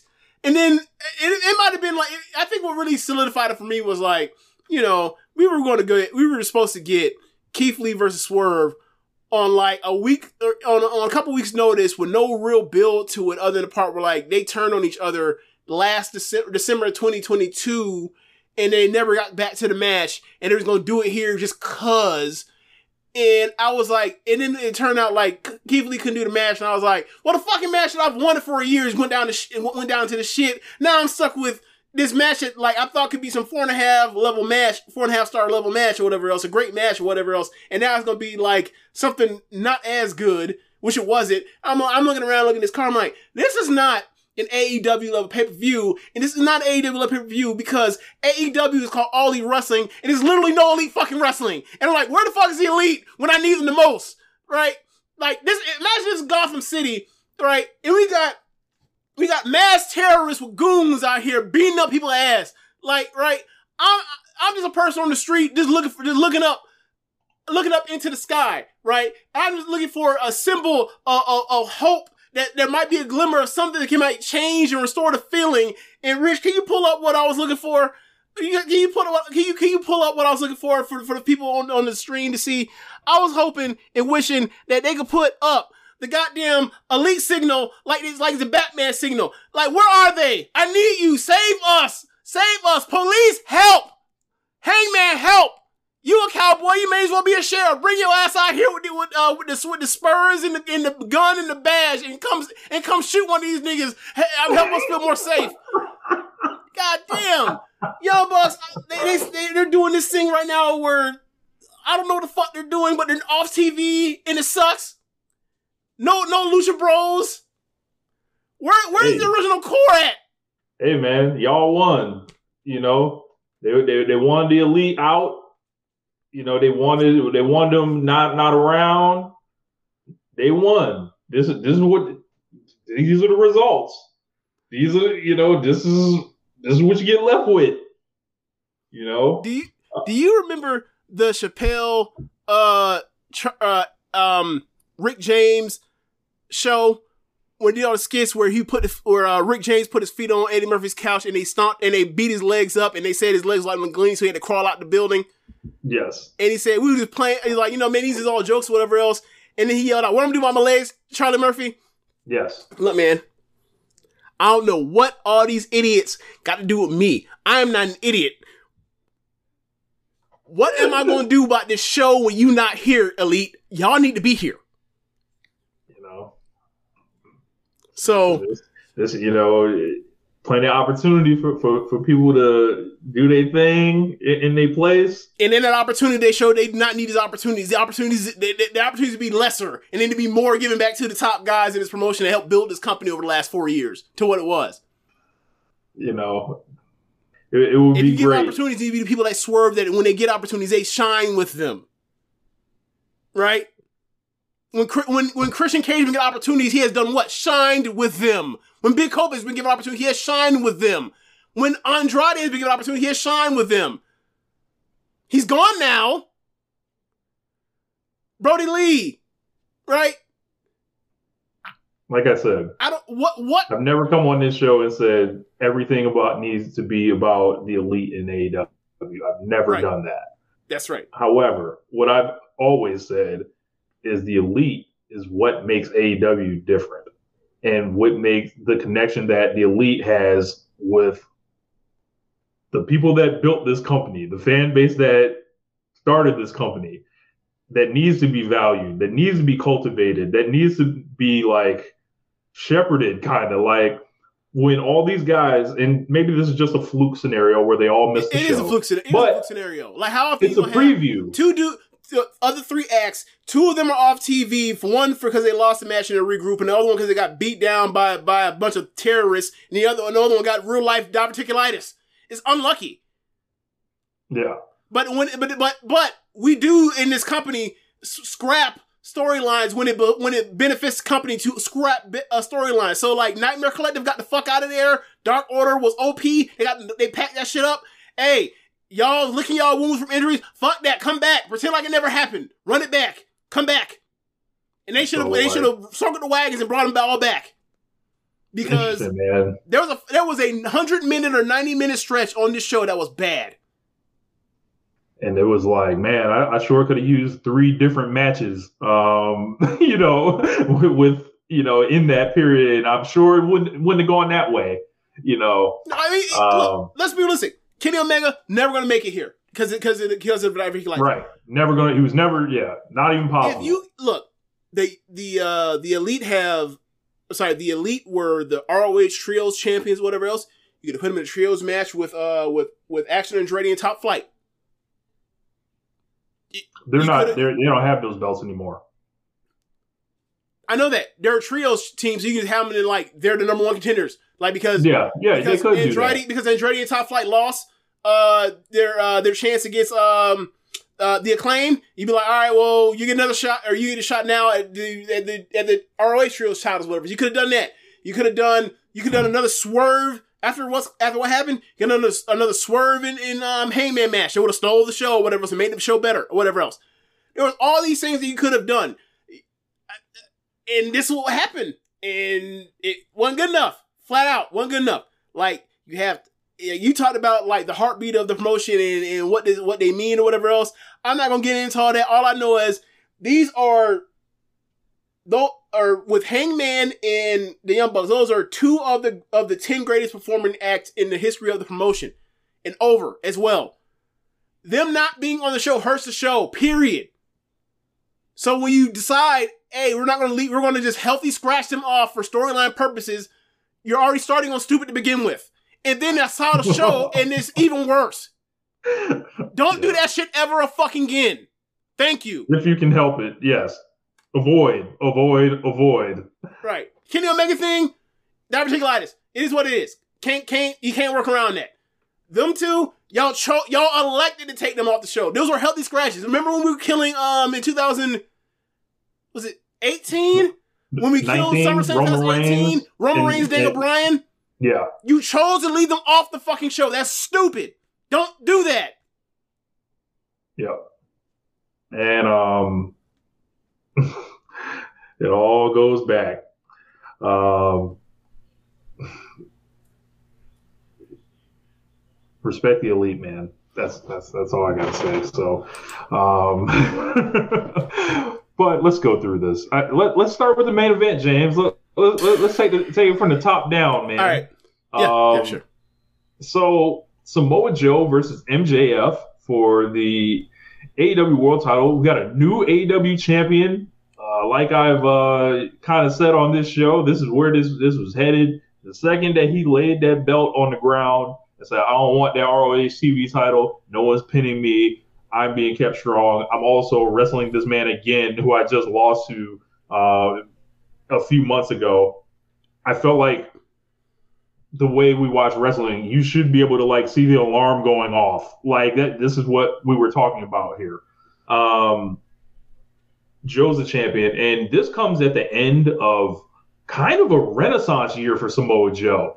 Um, when I think about it, he, he, started in January with that match with Darby, and mm-hmm. he's pretty much been awesome the whole year. Um, I would have never thought Samoa Joe would be somebody that would ever win the AEW title. Just it just didn't seem like it was in the cards for him. Um, but I, I think you got to keep this stuff in mind. He's delivered like you know when he showed up, you know for Ring of Honor. Uh, he's taken a long time to get healthy. He's great against all the smaller guys. Yep.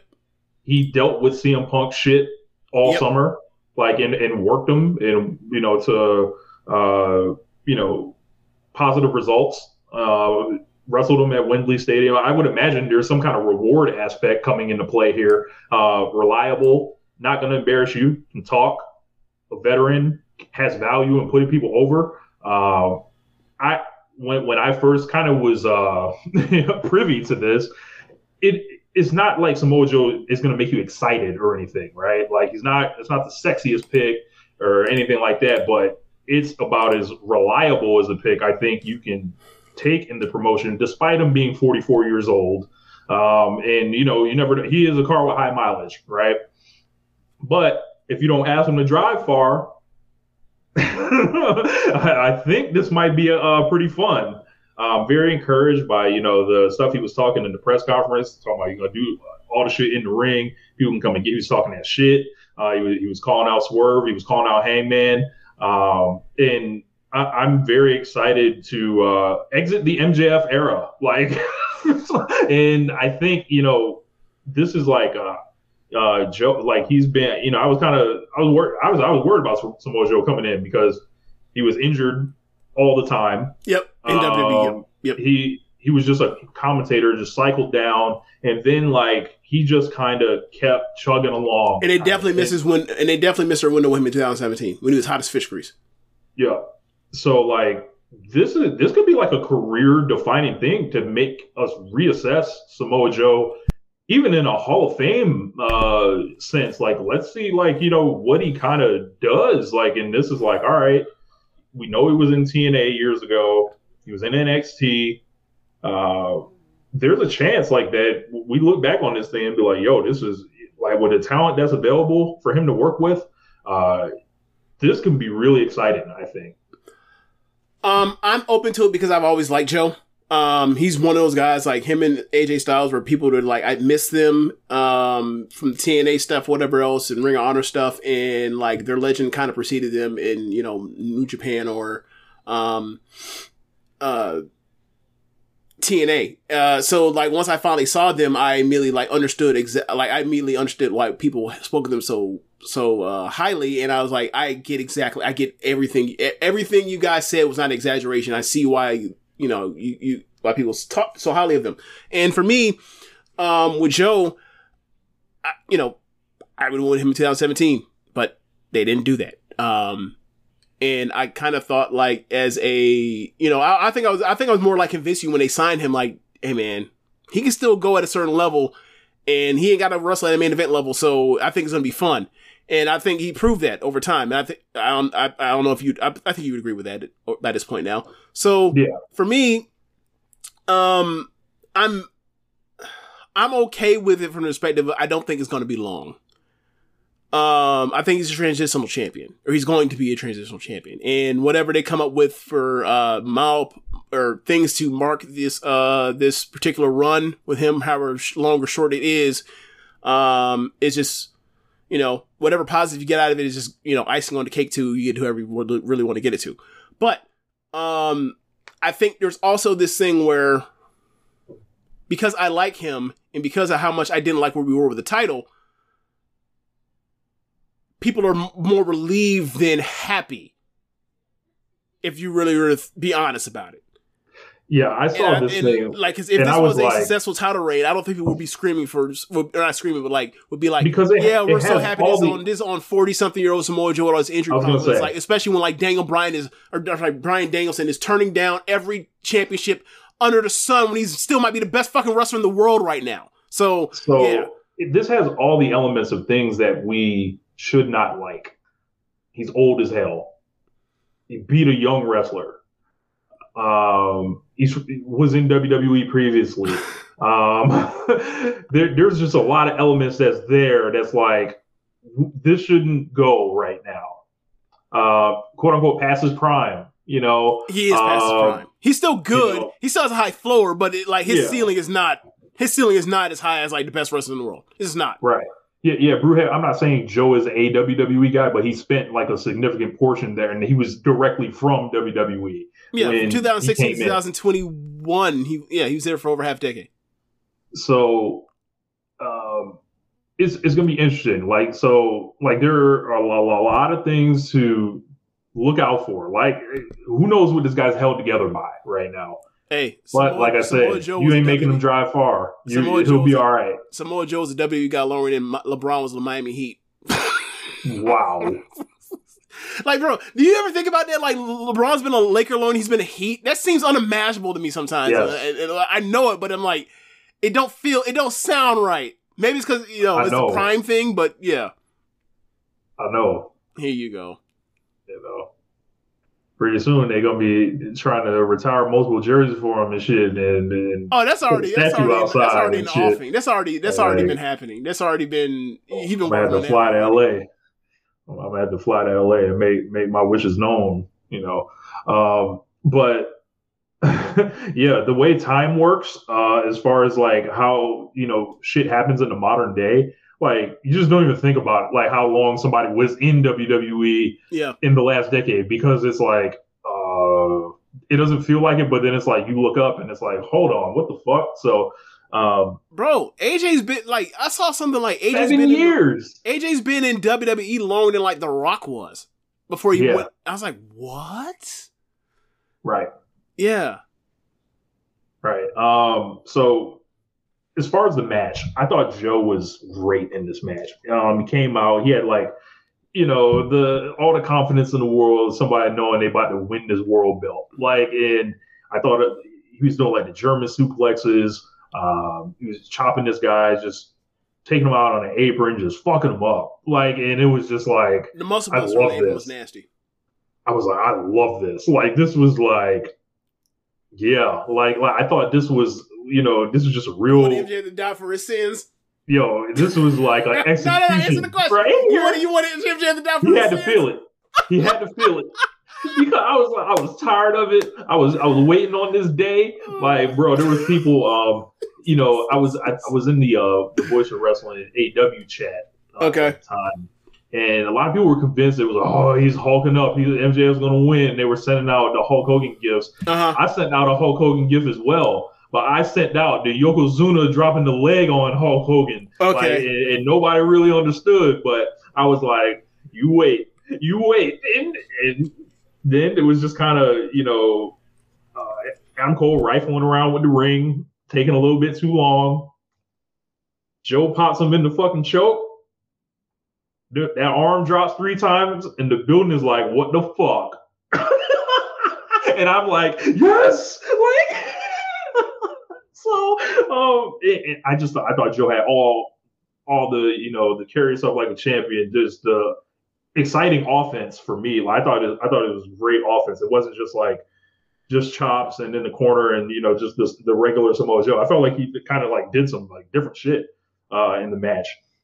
But uh, I thought MJF like was pretty good too, like in, in certain portions. Um, I popped for that F5 that he did. Um, Yeah, that and was it was, but you know, overall, like I didn't think the match was great or anything, but I thought Mhm. it was like it was solid or whatever. But Mhm. um, uh, wh- what did you think about the match, James? Um, maybe it's just knowing how beat up he was, or whatever else. It just felt like, and also, you know, you had some inside information, or else that kind of went into that. That may have tainted, that or probably did taint uh, what I, my expectation for the match. But, um, you know, like I talked to you and Josh about it after I finally watched it yesterday, and like my impression of when I watched is like, yeah, he beat the hell out of him, and then he, you know, he went for his go-to move, the fucking ring, and he couldn't get the ring, and he ended up getting choked out, right? Um, Tried to cheat, it didn't work. right. I mean, he tried No to cheat last time, right? Look, no sippy. right. So, um, like for me, it was like it was a match, but like you and Josh Smith from Keeping It Strong Style were like saying like he just felt like or Joe had this aura of badass, and he, and I think Josh like said it it re- reminded him a bit of like Lesnar hoeing uh Cena at SummerSlam 2014. I didn't get that vibe, but I think but for me it was like I like that match more um because like the match isn't like a guy has a bad arm or Bro- Brock Lesnar doesn't like work on Cena's bad arm over and over and over and then at the end chokes him out. like so like it's just like what was the point of all this shit? He's gonna choke him out. You could did that shit minutes ago, motherfucker. But uh but yeah, like um you know, uh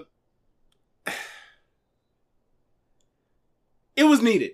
Regardless of like whether I think he's a transitional champion or actually somebody going to turn into like you know or treat as if he's like Heyman or anything. Um, that's that's one that's a different thing. Like it was needed this title change to happen, and Joe's more capable of being of being present himself as a champion. In you know he's gonna dress up in the suit.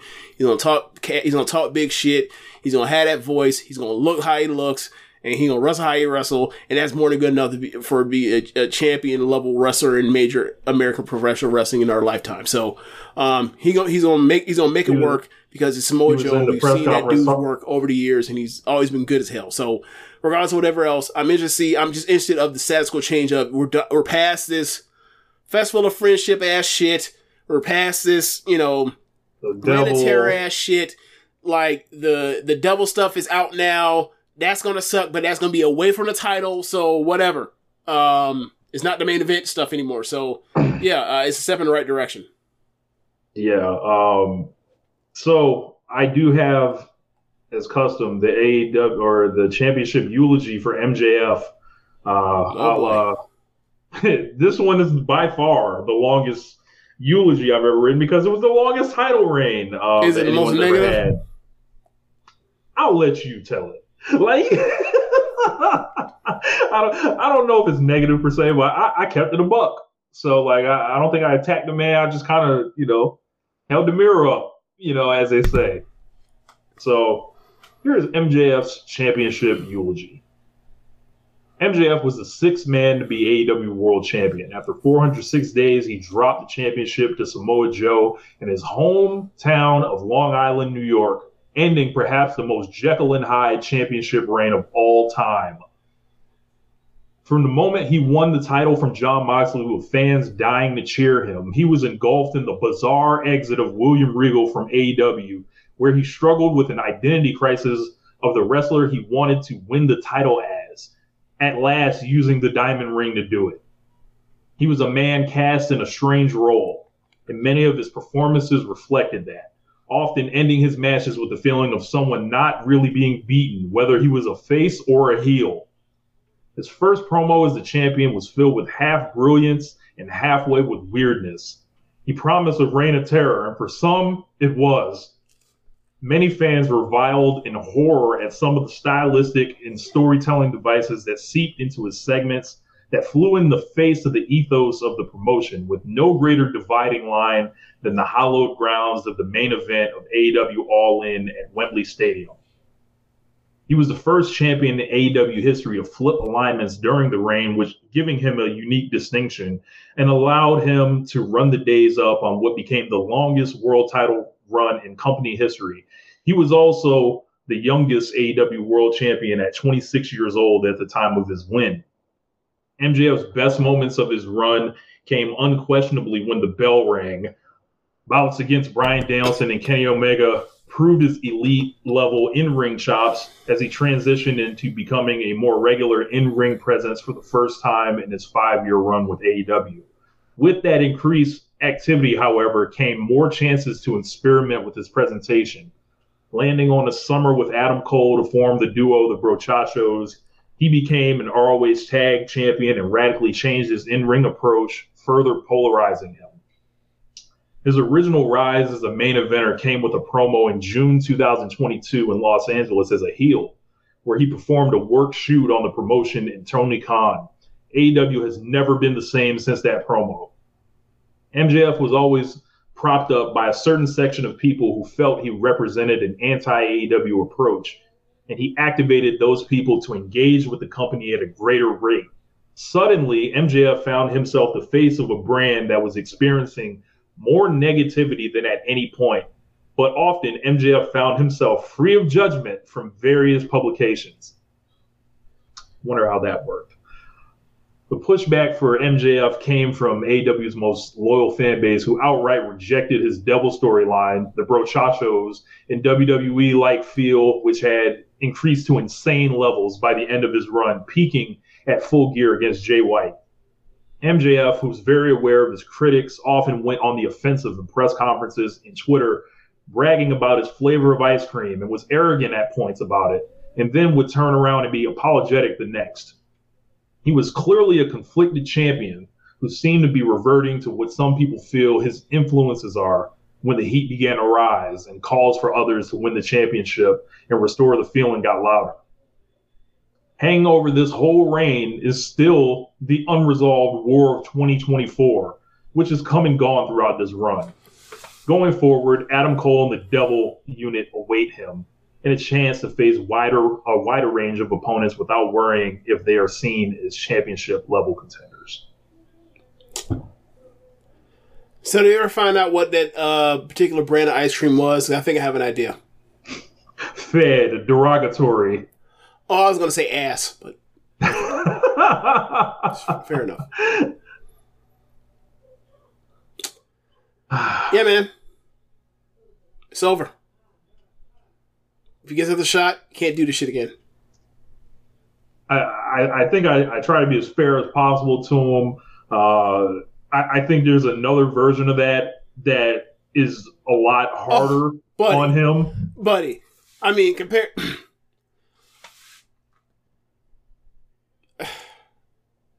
How do I say this? The lowest of lows of any AEW title reign. On screen. You know, someone would be like, what about how do I brawl out? Right?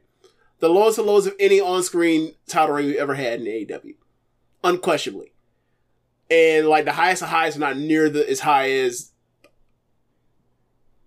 all but one person's uh, uh highs. So uh yeah. Um rest in piss. May it burn it may, may look, may it burn, may it burn forever. If he gets another shot, there's no way he'll be this bad again. I, I would almost it would be it would be unfair. Look, how do I say this? If he's ever nearly as bad as this again with the second title reign, fire him immediately for cause. I know you can't fire someone for cause for putting on bad TV. I know I know you can't. I know it's not possible. But you get I'm saying that for emphasis for how bad this was. So yeah. He gets he'll get another shot eventually down the line. Same for Hangman. My my concern my I don't have concerns for I don't have concerns for Hangman. I have concerns for MJF. He can't do this shit again. He can't be this. Yeah. He, he has to knock it out of the park next time. Otherwise, what what I don't know. Whatever. Um, and you know that that promo he did or that promo. Well, it was a promo. See, they they basically cut his t- screen time because it's kind of classic like that player streaming thing he did because Tony Khan said we're not giving you no more TV time. You about to go. We got to sing you the fuck away. And we about to take the title off of you. So you ain't give you no more screen time. You fucked up enough for our TV in the last last half of the year. Um, when he when he says like let's be real like I'm not I'm not five eleven I'm four eight whatever else and that kind of stuff. It's like not four eight, five eight. oh, I mean, oh, I fucked it up. I mean, I, I, I look, man, I didn't mean to say four eight. Obviously, four eight. That's like four eight. Like that's, four that's- out that's like that's shorter than the fucking um Ram Kaicho and Sakushi and shit. But no, um, no, like, and he said like I'm really five eight or whatever else. It's like, yeah, bro, we know. That's the thing about Them you. his lips. That's- We- I can that- see that- them. like, bro, Them we- his lips, that- bro. It's like, bro, I know. That's the thing about you. We everything about you is so fucking phony. And that's a part of your charm as a heel, but you're a babyface now. Get rid of it. God damn it. Daughter Larry, we talking John Gresham? All right, let's move on. Let's let's let's, let's move on. Four foot eight? We can't we can't beat that one. Let's move on.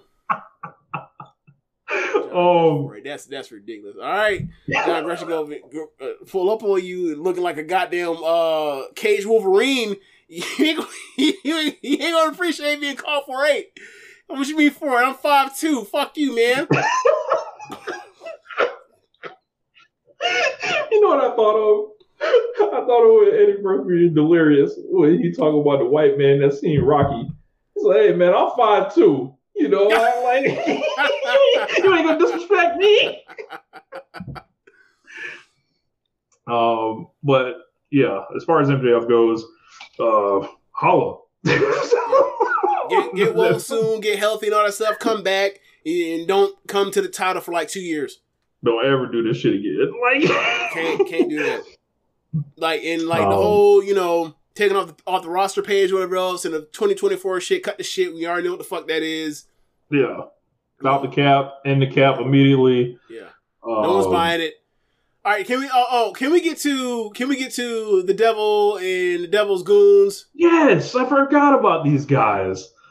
Rich. Amazing how that works. I like the reveal. I thought I was like, oh, I see. But then after that, I was What do like, you uh, go aside from it looking cool? Can you go over what? Because Sam said the same thing. What do y'all like about the reveal of it? Tell explain to me what y'all like. about um, that A is finally revealed. We don't have to drag it out anymore. Okay. I thought I thought how they shot it with like Cole comes back. He kind of looked cool with all those dudes sitting behind him. He's on the chair. Okay. Um, they kind of double swerved you or whatever. And They were like, "Oh, they about to fuck somebody. Is somebody else coming out?" But it was like, "No, it's not somebody else." And then they just, you know, set it up, and I thought it was shot perfectly. Unlike a lot of the stuff that gets shot sometimes in this company, I thought it was just like masterful, ma- like Okay. a masterful unveil. Um, but then I quickly realized I was like, "Oh, I don't really have to care about this because the belt's not involved in this anymore. Do what you want. I don't care." That's Okay. where I'm at with it. Okay. So what I got from that was it's over. It looked cool. It has nothing to do with the top with the main event and top uh and title scene anymore. Yes. That doesn't that doesn't sound like something that's that was so great. it just sounds like that sounds like relief that it's over. Not that it's like it looked cool. I granted that, but like for me, I'm just like, and it's the thing we were talking about this. Was it last week or whatever else? In a group chat, it was like we have we have long past the point of whoever this is and whoever the devil is and whatever his goons are, whoever his goons are. Like we're long past the point as being a satisfying conclusion. I was glad it wasn't Dolph Ziggler. I was glad it wasn't like just some Wait! person you spent a bunch of money on, Wait, like elsewhere. It was like, oh, okay, there's like a unit that formed out of this that, that kind of makes sense and looks good together. no, I can deal wait, with it. Wait, wait, wait, wait, wait, wait. That would have been the most random shit that been Dolph fucking Ziggler. At this point, we we don't know what the fuck it could have been. Uh, okay, fair enough, fair enough. Okay, so all right. I guess for me, well, not for me. Like I just storyline wise. So when Joe and Cole interacted with MJF throughout the summer, it was Mhm. always them playing on the a- the NXT lore of during the pandemic, Joe came back to NXT and he choked me out every other fucking week, and I hate that guy, and he's dangerous. Then with Wardlow, because it was, it was all talking about all the people that possibly could have been, right? Because they were like, it could have been Hangman, it could have been Swerve, it could have been MJF, it could have been Joe, right? It could have been uh, a few other people, right? But like when it when the idea like it could have been Wardlow was like, well, it can't be Wardlow because Joe and Wardlow were a tag team. Joe turned on him, cut his fucking hair. His hair his hair got cut because it, or his hair matters to him because his dad he grew it out for his dad who's now dead. And Orlando like it makes same sense for the devil to be working with that guy because he fucking hates his guts because he cut his hair to remind him of his dead dad now. And also he hates MJF and he's and like he wants to take MJF's title from him and now he's okay giving it to the guy he fucking another guy he fucking hates. That makes no sense. Then with Adam Cole, it was like you had that match at Wembley where ultimately you were okay. You you lost the title. You were playing MJF. you made peace with the fact like I actually like this guy, so it's okay. You'll be friends. And for them to turn into like, well, no, actually, like I really wanted the belt all this time, so I made this. I made this fucking criminal conspiracy to terrorize the show and Tony Khan and MJF and the rest of the wrestlers all said we can like I can link up with this guy who was choking me out on NXT that I alluded to on fucking AEW television to be the champion. And now I have my and now the reason why like I started this to begin with is now going to this other fucking guy. I'm not gonna face him. That's fucking stupid. So for me, it's like that's why I was like, this makes no sense. And then it's like, oh, not only is it either one or them, it's two of them in the same group with this fucking guy, or in the same group to get the belt onto Joe so they can tear, they can be the life stop uh Freeman Mania. I'm like, what? It looked cool though. All right, whatever, man. Bro, it, it- looking cool goes for a lot. And I and when you when, when Sam said this in the chat, I said, and what did I, Sir Sam said is, I said, like, look, and next time you see somebody slap on a submission on the top of the ramp on the announce table, I don't want to hear none of y'all complaining about it makes no difference. It doesn't hurt any more or less as it, it happened in the ring or on the floor. It looks cooler when it's there.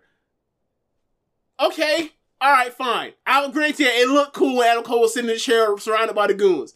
However, know. his I just wanna motivation know, like, stinks. Th- does Adam Cole like like how does he keep convincing these niggas to get down with him? Like, is Adam Cole like got money or something? Is he spending Britt's money to like finance all this shit? Like, I look, man. Britt is a Well, how- dentist. It'd be one thing if Britt if Britt was like a uh, a person that was out here like putting veneers on people in, in like L.A. or Dallas. It was Uh. you know, it was out here driving a Bentley because how much money she was making because it's really like uh what do you call it superficial ta- town she living in. She living in Central Florida, like just fixing people's teeth. I don't know. I don't know how much. that's a money lot of business. I, look, man. I don't. Look, it, it, it look, meth country. it- it's Central Florida, but it's not. But it's not Polk County. It's not the same. It, That's that's only a little drive, you know. it's the halfway point between Tampa and Orlando. Never mind that. We're getting into Central Florida politics and, and shit and locations. They ain't got nothing to do with people Look, that are watching from around the world. Good good point in the comments. Free dental work. Is he promising them free dental work if they get down with Adam Cole and the Devil Alliance? Like, do they like do they worship Adam Cole? Do they all worship the devil together? Like, what's the This this seems this seems like the more, like the more interesting thing would be like if the wrestler decided to to uh to strike to form a union. That seems more interesting than what you than what y'all are are, are, are, are doing right now. It really does. Look, Sorry. Look, Adam Cole like pressed up these little devil jackets and, and made them all feel, you know, welcome. Like, you know, do they continue to wear all black just without the mask now? Like, is this a gimmick change for everybody? The Cole looked like an evil uh motherfucking uh cult leader motherfucker. Like when when he pulled that bitch back. I don't know, man. Yeah. It to to me, like Roddy as a number three, that's great. Wardlow as a as a powerhouse, great. We've seen him in that role before. Adam Cole is a person that needs a faction. We saw him at his best in NXT with Undisputed Era. He had a faction. Um, so that's fine. My problem, or not my problem, is how long is MJF going to be out? Who who in the world is he going to recruit to try to face all these goddamn guys? Or is it or is it basically like Adam Cole does the MJF thing and like MJF now has to go through the trials, tribulation, all the tests, go th- and run up the ladder to get to Adam Cole in the way that he made everyone else go through all these ladders over the past. And it's like, Uh, great, MJF involved in another storyline where a motherfucker has to climb the, Mor- the Mortal Kombat ladder to get to Shang Tsung. Fuck this, I've seen it a million times. Next time, he's not Shang Tsung, he's Liu Kang or, or Kano or Sonya Blade this time, or Sub Zero. I don't give a fuck. I've seen it enough times with MJF. Enough. There's, I'll tell you. I'll tell you what it. What I think it is. I think this is in uh like this is allowing to take time off, come with this attack, and then by blood and guts, Team MJF, whoever the fuck he can scrounge up, will be facing the Devil Unit in next year's Blood and Guts. That's what I think. But But the thing is, that the thing is, MJF has fucked over so many people. There's no, there should be nobody that should help him. I know there's supposed to be, I know, I know supposed to be, be the Park nobody. story is the redemption of MJF, but like the redemption of MJF happened over the fucking summer when it wasn't earned. When he was doing the festival of friendship buddy mm, stuff with, with Adam Cole. When I was telling people that shit wasn't earned, and, and people were like, "Oh, it's so fun," and I was like, "No, no." You, you, you, you, you're missing the point. Adam Cole was an asshole who fucked over his friends, got injured, came back, and we showed him because he came back from injury. And nothing changed other, other than he, other than time passed. And we felt bad for him because he got injured. he was still a dick. And sure enough, what is he? Always a dick. Adam Cole, always a dick. Dr. Lariat, MJF gonna team with the elite. I you know, mean, is that why they did Adam the Cole did match? like turn on these niggas. Like, but, but Rich, yeah, that- that's a long time that ago. though, happened. That happened last. That happened in 2022, and they Yeah. didn't even acknowledge that when they were all on screen over the summer. Never happened. The elite, re, the, the elite. I remember saying to you at one point, like the elite are all combined back. Have gotten back together. So what they need to do immediately is whoop Adam Cole's ass, and no one said nothing. Y'all, I just I said that, and no one engaged with it. There were people just like, uh, whatever. I was right. I want someone to. I, I want the chat. I want the chat to come in and say, I remember that, James. You're right. I want, I want to acknowledge, me. Rambo's Rambo Slam Pay. At least that would get the elite on TV for a change. Oh my god! Like that one. We, we already we Um, already did that. That's that's we already did that. We already did that. We already talked about the not being on TV. Okay, let's go. Yeah, let's Um, move on. Let's move on. Just a fucking John mess. Moxley versus Eddie Kingston, finals of the C2. Um, how many tournaments in this country have ever been better than the C2? Uh, Because you got 33 matches out of this thing. I don't think there's anything even close. Is there? Hey, uh, consult Josh Smith. I Yeah, yeah. Um, the, the answer to me is this is the best thing. the is the 205 best live American tournament tournament, the trios tournament in AEW. Um, I don't know. Like, I, it feels like this one. They had quality content and may have had higher, uh, not may have, did have higher peaks or whatever else, but there wasn't as nearly as much, um, from a content standpoint, there's way more con- quality co- content that was produced from the C2 than any other American tournament that I've ever heard of. So Yeah. maybe, maybe, you know, one does not come to mind right now. yeah, like maybe Um, Josh Smith will have something for me. Maybe you know, shit. Uh, maybe Les Thatcher has something to cook up or whip up to give us. But outside of them two, I'm gonna have to. Or Meltzer. Outside outside of them three, I'm just have to say like off the top of my head, I think this is like open and shut place, easy slam dunk number one. Eddie Kingston is the new owner of the Blackpool Combat Club. no longer, no longer William Regal. yes, that shit is the Yonkers Combat Club now. Uh, Eddie Kingston, King of the Bums. You know, see, uh, the fun, the funny part is, like, if he had lost to Danielson, I, I, I would have had my great, uh, you know, my great tweet already lined up with the, with Danielson holding the, the sign, and I would have said "King of Bum" style, but it still works. The, he, he embraced it. He called himself "I'm the King of the Bums," and then he ended up winning the title, "King of Bum" style, forever. He still won it, and he turned into a positive. He flipped it, you know. um, I saw uh, this this story kind of like from a million miles away in this tournament. I was like, as soon as I saw the bracket, I was like, why are there three BCC members in this? Eddie Kingston's in the same block as Danielson and Claudio. I'm like, okay, he's definitely gonna have to. Obviously, he has to fight both of them. Right. And then Mox is in the other one. I'm like, well, I only see one real story here, and then everything kind of lined up pretty much how I thought it was going to. Uh, and Can you look at the chat? Eddie Kingston, yes. The good God, the Chopped Cheese Combat Club, the Bodega Combat Club, Chopped Cheese and Parliament Lights, Breakfast of Champions, the Bing Bong Combat Club, amazing. Eddie Naito, yes, and, and Eddie Kingston did a Tetsuya Naito rundown um, on this whole thing, and um, wrapped up this tournament in style. Um, you know, he was the first one that introduced the tournament, the concept of it.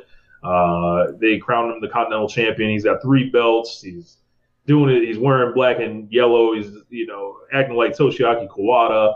Um, Toshiaki, I don't remember Toshiaki Kawada winning this much, but okay.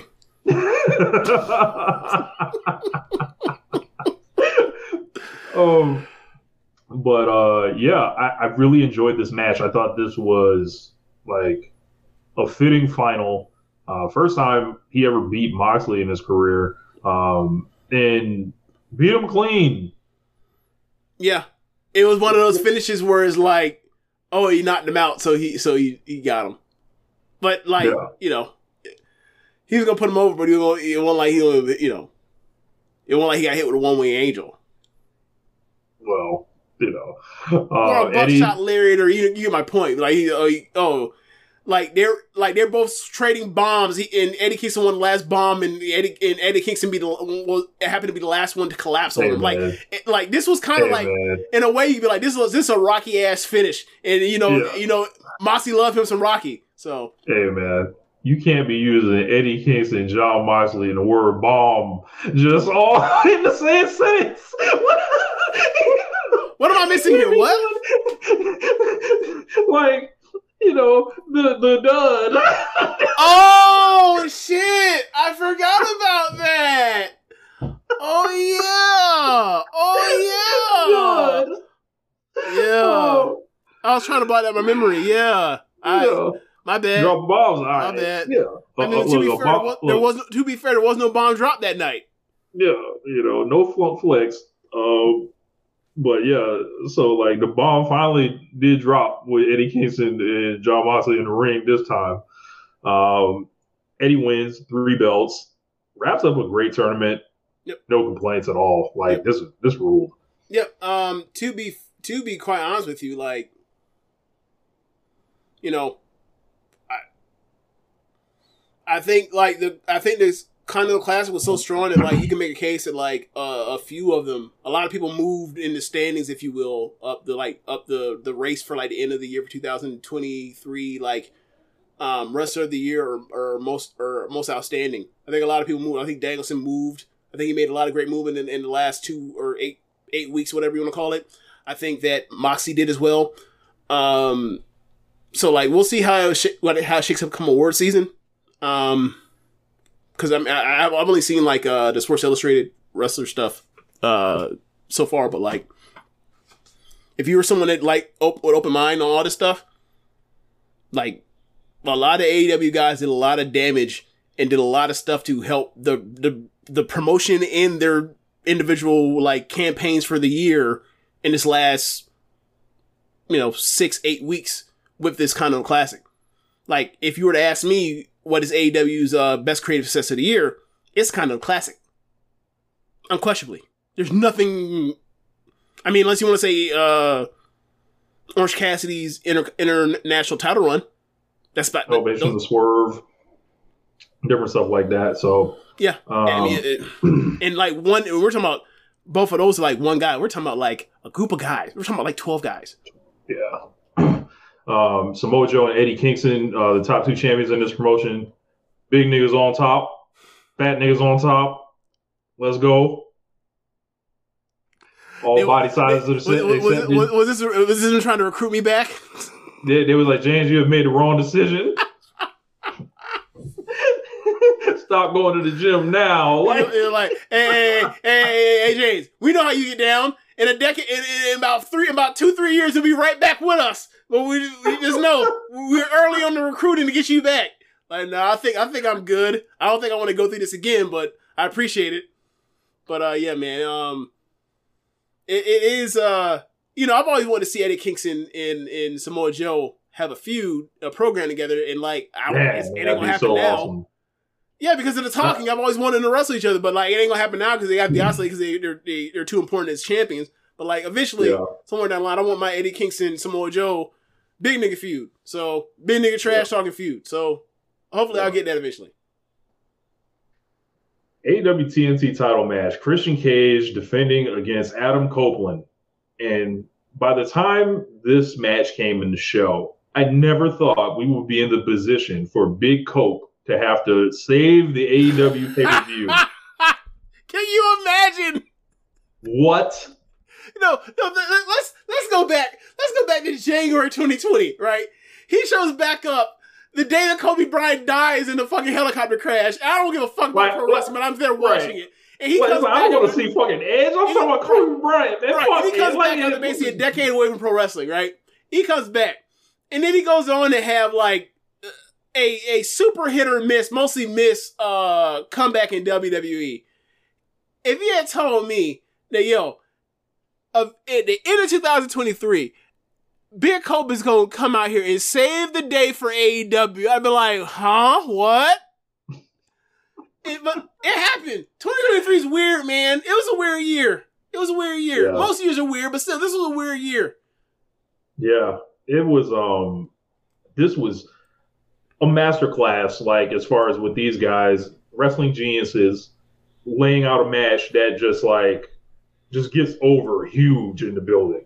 Um, fighting around the arena, creative spots, fighting spirit, looking like you're giving your all. Right. Um, and kicking the shit out of each other, quite frankly, So- in, in creative ways. So, fucking Rich, fire. you remember like um at the end of Christian or not Christian of Edge's run in WWE when he was he was doing the stuff with Judgment Day and he was working with Rey Mysterio and they were Mhm. headed towards the the stuff with Dominic and Rey and they were focusing on that.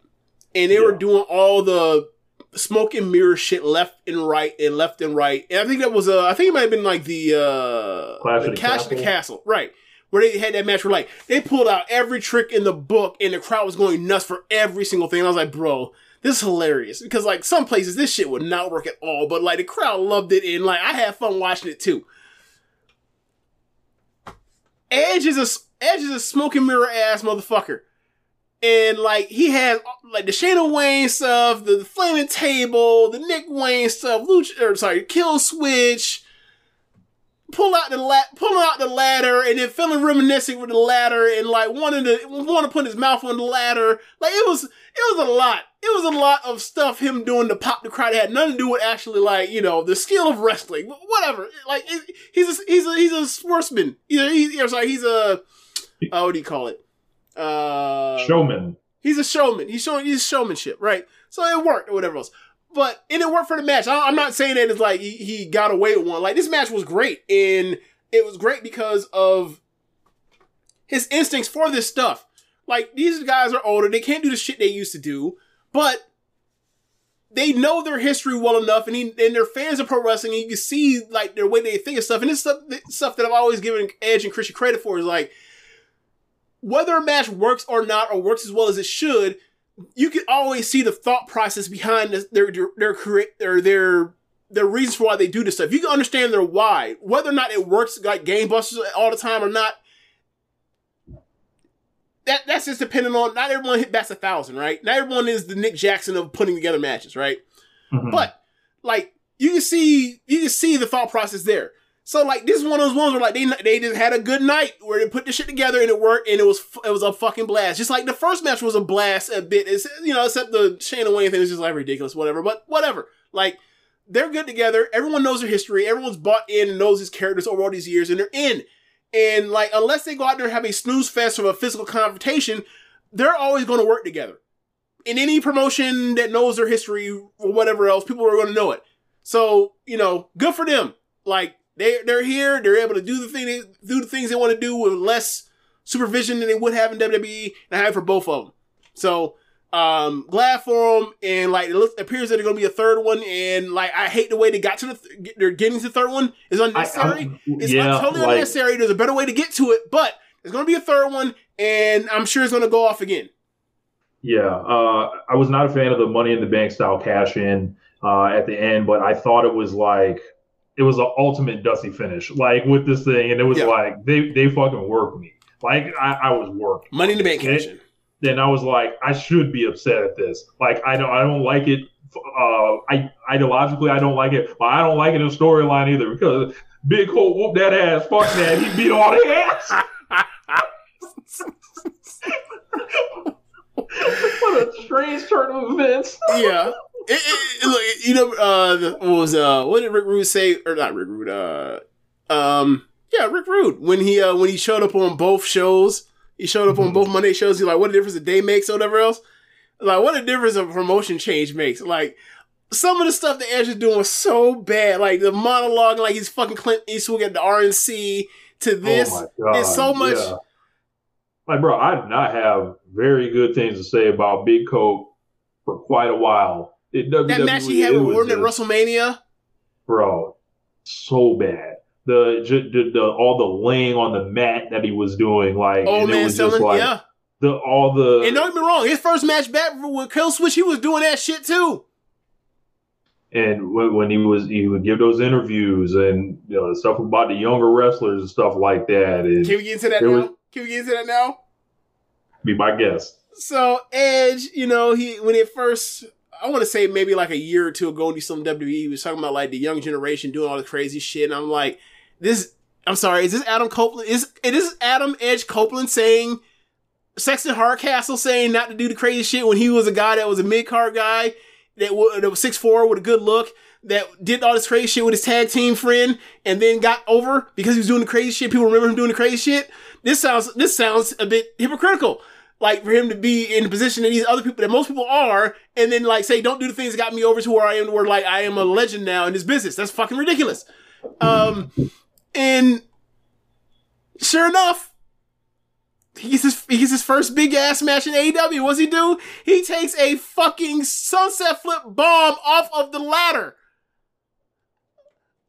It was it, he he couldn't was almost like it was Cap. He couldn't get even three months in his promotion without without immediately like betraying the shit he claims he was. That he's now I'm the old elder statesman. You know, he's like I'm the bum beat this. I'm telling people not to do that. Not, you know, I, I write about selling drugs, but now I'm telling people not to do that shit no more. Nah, you still you still in the trap. Hold on, hold on. Edge did that. Hopefully, you won't have to go through that. yes, yes, yes. exactly what that was. No, man. So yeah, sure enough, he went out there and did that, and um, you know, it happens. It happens so often, but like you know, even though it happens pretty often, I still, I still like to revel in it.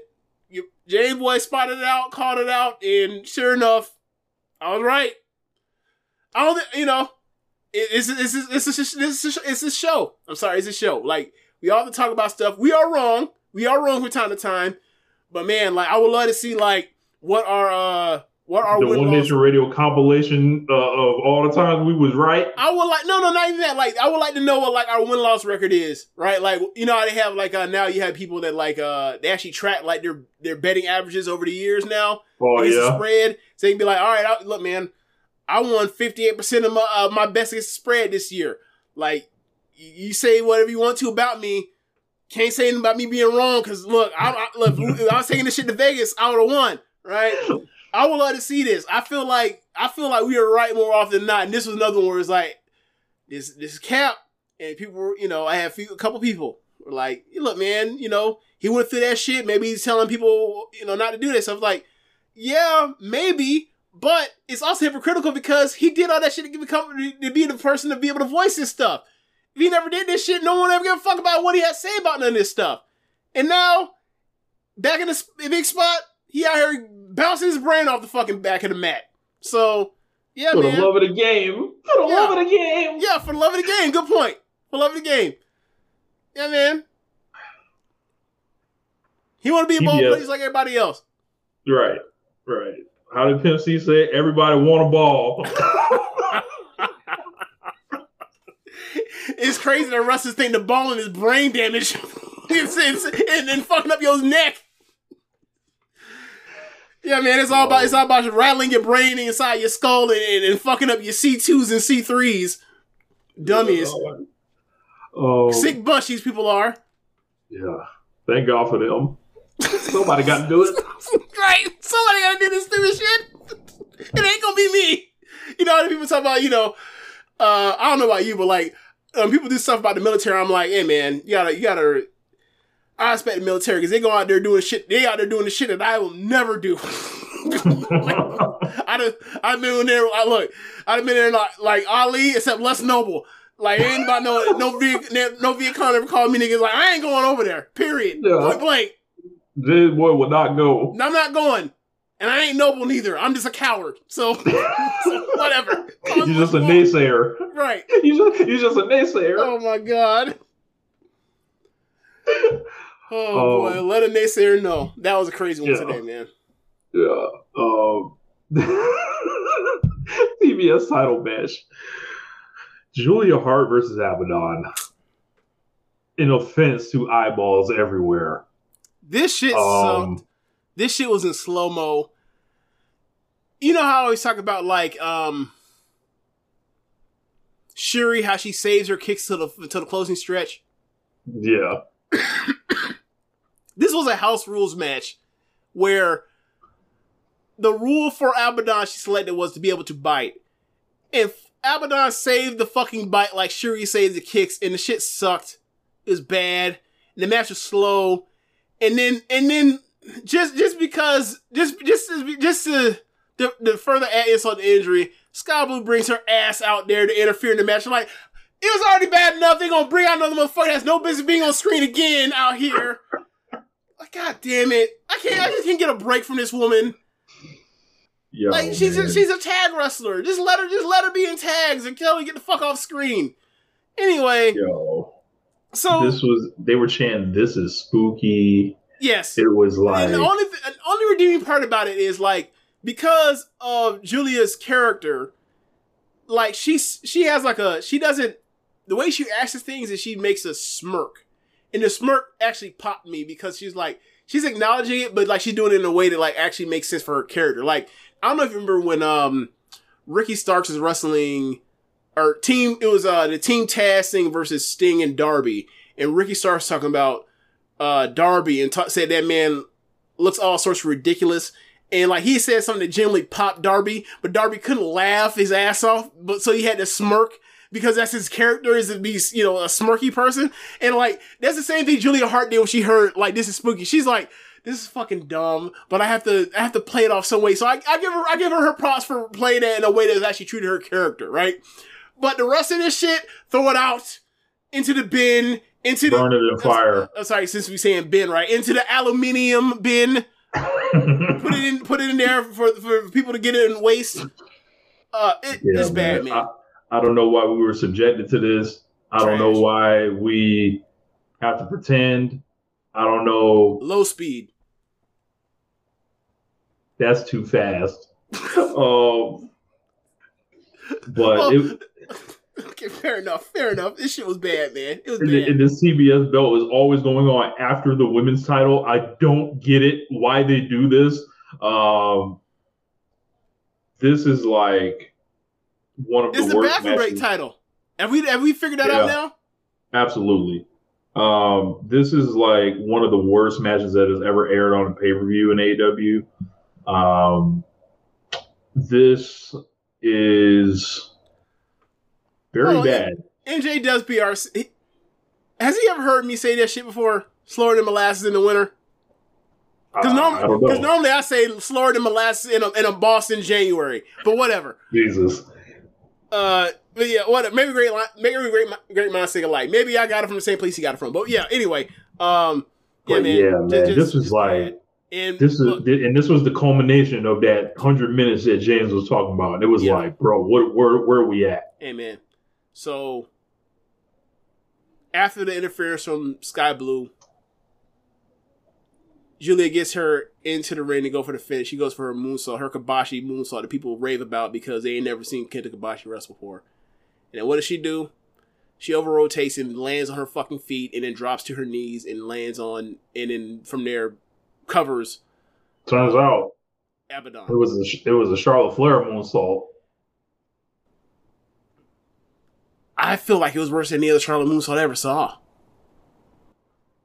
I never seen Charlotte like completely like I've seen her land basically like on her knees. I never seen her basically like land on her fucking feet and then fall forward. I'm sure we could find. I mean, maybe you can, maybe you can, maybe you can. All I know Oh, is like I've seen Charlotte like have to you know land a bunch of moonsaults off to the floor or whatever else, what being that size and have to figure out a way not to like destroy the people that she's taught she's bigger than and she has no business doing this onto anyway, or whatever else. So I give her the benefit down on that kind of stuff anyway. But her her in her in the ring or to the she might want an alternate finish. Like she needs to come up with another a secondary finisher. she has a submission. That's true. She needs an impact finisher though, because like I don't look at her as no submission specialist, so I don't know. It's maybe maybe she maybe, Maybe- she look, uses that that, that that forearm across like the back, that sliding forearm across the back of the Nah, the spookiness makes them tap. stupid. They scared. I don't know. Whatever, man. This shit's. Um, yeah, eight man tag. Chris on, Jericho. hold on, before we look, man. Julia Hart and Skye Blue the other week looked like a team has some life as a tag team. They're tag wrestlers. They're not singles wrestlers, but one of them is a singles champion, so it is what it is. So that's that's the life you gotta live. But Well, look, there is nothing. do? There is nothing, and in the years that we have seen, uh, or year or two that we've seen out of Abaddon that suggests that uh, that they are a TV performer at all. I've never and I, seen and I give. I give them I give them lots of credit for the the the the actual grind they put in to you know change their body and be in better shape to do this or whatever else. There's dedication is actually there. They're working hard. presentation, the the, the They're working gear, hard. They're just not good enough stuff. wrestlers. That's all it is. Not a good Yeah. enough wrestler right now. Where they get XP to get better, if there even is a floor to get better or, or a ceiling that's higher potential there, I don't know. Stardom and But Showcase. It, it don't need. You want me to shut this fucking thing down, don't you? That's for Niagara Driver. We sending them over there. Do not So oh, send that Niagara shit- Driver do not send take that too shit- kindly do not send that to, shit to to outsiders. That do not send that shit to to the World Wonder Ring. Absolutely the fuck not. Nah, man, not good enough. Not yet, anyway. If they'll ever get there, not good enough now. I don't know. Eight man tag. Chris Jericho, Darby Allin, Sammy Guevara, and Sting defeating Big Bill, Ricky Starks, Konosuke Takeshita, and Powerhouse Hobbs. An awkward match, to put it lightly. All the reactions, uh, we, we talked about Chris Jericho earlier in the show. Yep. Uh, they did sing a song when he came out, and then Did they? It like, yeah, Wow. they, they definitely sang the song when he came out. Then throughout the match, it just was like they started booing him after the music stopped. Then people would try to cheer for Jericho a little bit, but they got shouted down. Um, and every time he got in, it was almost like, why is LeBron James touching the ball in Cleveland? Like it was, it was not to that venomous level, but it was noticeable. Okay. Um, and then with uh, this match, there was just tons of blown spots everywhere, and this ended with uh, there. There was a great part between Darby Allin and Konosuke Takeshita. I was like, Oh yes, I want is- that match. This is this is one of a million matches in AEW that you may have never thought about. That's like, hey, this would this would go crazy. Like Um, the the helicopter blue thunder bomb off the second rope that that uh Takesha gave Darby was fucking amazing. Like that is the finish. That is the finish to like some four and a quarter star like pay per view match that that went on like third. We never got the match, but like that's the finish. um, and uh, as James mentioned, like Jericho was doing like different spots with, with these guys to um, try to like at least like flip the heat a little bit and and you know get Hobbs some shine and get uh, Bill over. I think Darby Allin and Big Bill had a good showing together. Um, Yeah, and then from there, there like, was a Sammy. up Who did Sammy have a good exchange with at the end? Ricky Starks. Yeah, they Ricky Starks and and Dar and uh, sorry, Ricky Starks and Guevara have good chemistry, and it made me think like, wow, these are two people that were both around the TNT title that never, I don't recall ever really interacting with each other, and it probably, and given how they wrestled each other in that little bit of time, like they probably would have been, you know, especially for Ricky Starks, like somebody that he could have like definitely benefited from wrestling. Yeah, and they they came up together on Ah, like, you know, Okay, yeah, from from Texas and Texas stuff. Yeah, okay, all that shit. makes like sense. they came and they're really good friends. Okay, I didn't know that. From Okay. what I understand. Um, So like, I, and I've always like long maintained. I think they should, like, they are what the other needs. Like, whether it's align them or make them go against each other. Like it's, as I know how. Can you know, say that again, Rich? You broke up. uh, I said uh, uh, Sammy pinned uh, Ricky I laughed because I knew how you know anytime Reed started losing a match or pay per view, how how people react. Gotcha. Um, so that sets up like that tag match. Eventually, they're going to do Le Sex Gods against uh, Ricky Starks and Big Bill. Yep. So um, Swerve Strickland beats Dustin Rhodes. Uh, we talked about that one a little bit earlier. Um, Swerve looked so cool during this match. Long Island was down for whatever Swerve wanted to do to uh, Dustin. I like his gear too. Like I, I think Swerve is like definitely like one of the contenders for the Savage Banks Award again. Um, just like so cool. Dustin, for for his part, um, came out there and they, they got a little under ten minutes to do their thing. It looks like. Uh, I thought they were going to go for more like a like a quick pace, quick dominant kind of thing for Swerve. They did the the the ankle injury so Dustin could do the sell. That first like leap and fall he kind of did, like where he acted like he couldn't w- walk. I thought it was so great. I was like, bro, they don't make him like this this old worker motherfucker. Like they don't Mhm. make them like Dustin Rhodes like anymore. Except for like Tanahashi, I think his leg went once. Yeah, yeah. But, like, but look, like- I don't recall. I don't recall like two minutes later, like Tanahashi goes out here for the Canadian Destroyer. he had to do something to to show us he still has some fighting spirit.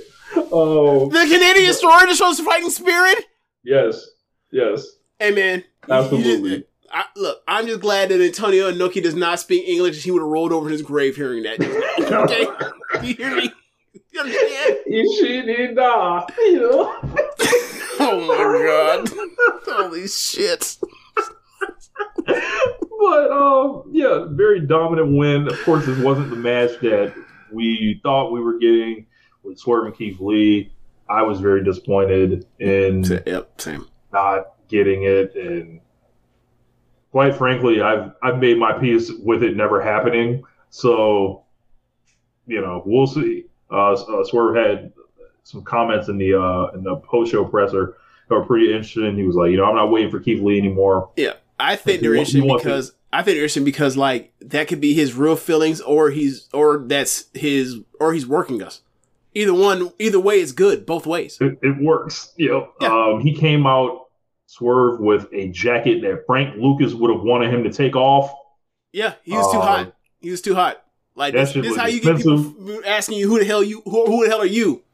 Yeah. Look, like, I, I communicate quite frequently with Swerve. I do not want the feds on my line, so you can't be just showing up with this coat like this, looking looking that expensive. You know, they might think you have work in the community. Um, but uh, a strong one for Swerve, and you know, with the title changing to Samoa Joe, Swerve's one of the guys he mentioned, like in in his thing. So, you know, a lot of eyes on 2024. I think it's going to be Swerve Strickland's belt to win. Um, I think it's going to be. He's definitely the people's choice right now. Yeah, Um, and there's just like as a heel. But then again, As a the heel. last pe- the last time someone was people's choice, he was a heel too. So. Right. So like I don't know if they're gonna flip him eventually or what. Um I don't But- think they have to. yeah, like I I think he wrestles such a, exciting brand of wrestling um, against, you know, if he wrestling people at the top of the card, it like, you know, it doesn't really matter his alignment. Like, the crowd's going to cheer for whoever, both of them and have the dealing chance regardless of whatever else. So, you, you yeah. know, so I, I think he make it work. And, you know, there's a few people like that. Like, Danielson can modu- modulate between heel or face, face, heel, who he's facing too. So, like, it, this ain't like some not, some new concept AEW. Yeah. And it, it's like um I felt like they structured the match in a certain way, really trying to lean into like sort of being like evil and despicable, but like it don't matter right now. Like it Right. does not matter. Like Like, they, like, they have chosen. it's not even that so much that it didn't matter. Is that like, yeah, he did that, and the crowd liked him for it. yeah, yeah. It's exactly. sick. It's New York. It's sick. There's a bunch of sick motherfuckers up there. You know. Yeah. Like, oh, he's from Texas? Fuck him up. Fuck him Yeah. up. Yep. You Yep. know? They treat this shit like it's a source of wars. Yeah. yeah. Anything that was New York was getting booed. Yeah. Um, but yeah, uh, AEW Women's World Title match: Toni Storm versus Riho. Um, this was okay. It It wasn't like it wasn't it wasn't uh, it was short of good. It was short of three stars, is what I would say, but it had its moments. Um, I think that the crowd, the crowd was mostly behind Toni Storm, but it was in a way where it was like it seemed like the crowd also didn't. The crowd almost seemingly dismissed Riho at times. And why Um, wouldn't you? And, and why wouldn't you at this point? And they, you know, they gave Riho a few wins on TV, uh, a couple different like attacks. It's like where Hey, they, Rich, you broke they up have again. You said that, you said that they here. gave can- uh, Toni. You gave they gave Riho some uh, some wins.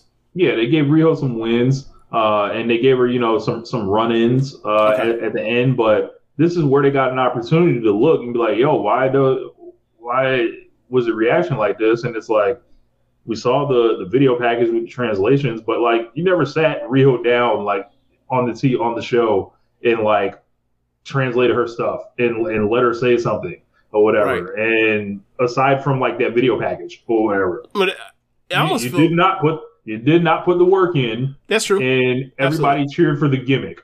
Right. Um, I almost feel like at certain points with Riho is like that is the gimmick. It was like we don't want her to talk because like even if, even translate because like that ruins the the aura slash mystique of like of the adorableness and like the what in the kawaii factor or whatever you want to call it. I don't know, but it's like for me, it's like you know I've said this for I've said this for a long time with her now. It's like bro, just translate the shit she says. It ain't that fucking hard. You do it with Takeshi, you do it with other Japanese people that show up. I don't understand why, like, is the translator just not not not available when she shows up? I don't understand it. Like, Hmm. is, will she to just say, "No, you got to pay me extra to translate this"? I don't know. or, or Nakazawa does the same thing. I have no idea.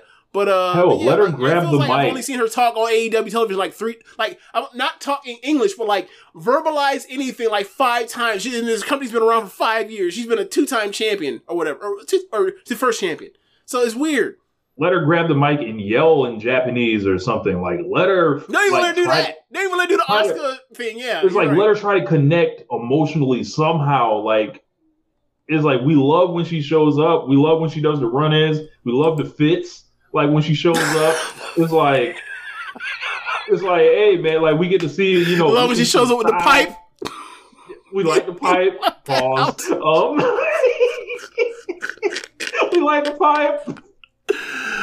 Oh my god! Like, I, like I think that you know, the, aside from the sick, the, the the you know the people that are unfriendly to her, uh, everyone likes we don't her. we don't It's care like- what they think. Fuck them. Yeah, we don't. We don't. yeah, fuck them. But it's like, yeah, there's like, there's something there that they're not getting with her, like that that is there. Yeah. So I don't know, but Yeah. um, Toni Storm, the the gimmick rolls on. Um, so we'll we'll see. You know where where timeless Toni goes.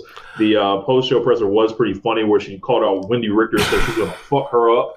that was funny as shit. I was fucking screaming. When, when Same. said I said to you, you were like, I already saw it. Oh, okay. Yeah. Um, yeah. So. Uh, Yeah, Miro uh, versus. Oh, God. Oh, go ahead. I, I, I, I really like the gimmick as far as the com- like as far as the comedy aspect of it. Um, I. I don't. It's definitely gotten her over. I don't know how it's going to get other people over. Like, like if the idea is Mariah is involved in this, like I don't know how it's actually going to get Mariah involved, like over right? Like she's been around, she's been a part of it, or whatever. It's like Luther not getting over it, like whatever. He's a prop. It's fine. Whatever. He's a butler. It, it is what it is.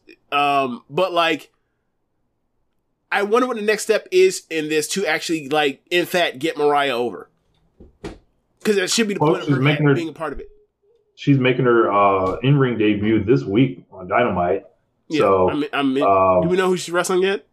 Not yet. I assume we're going to start finding the card out tomorrow. Okay. Um, and of course Wednesday. But um, Miro versus Andrade. what an interesting environment for this one. I feel like I, I feel like the match was good, except for like when they e- focus on like CJ like yelling during during the match at ringside, like it detracted from the match. But I did Bro. like the part, like them hitting, it, knocking the hell out of each other at times.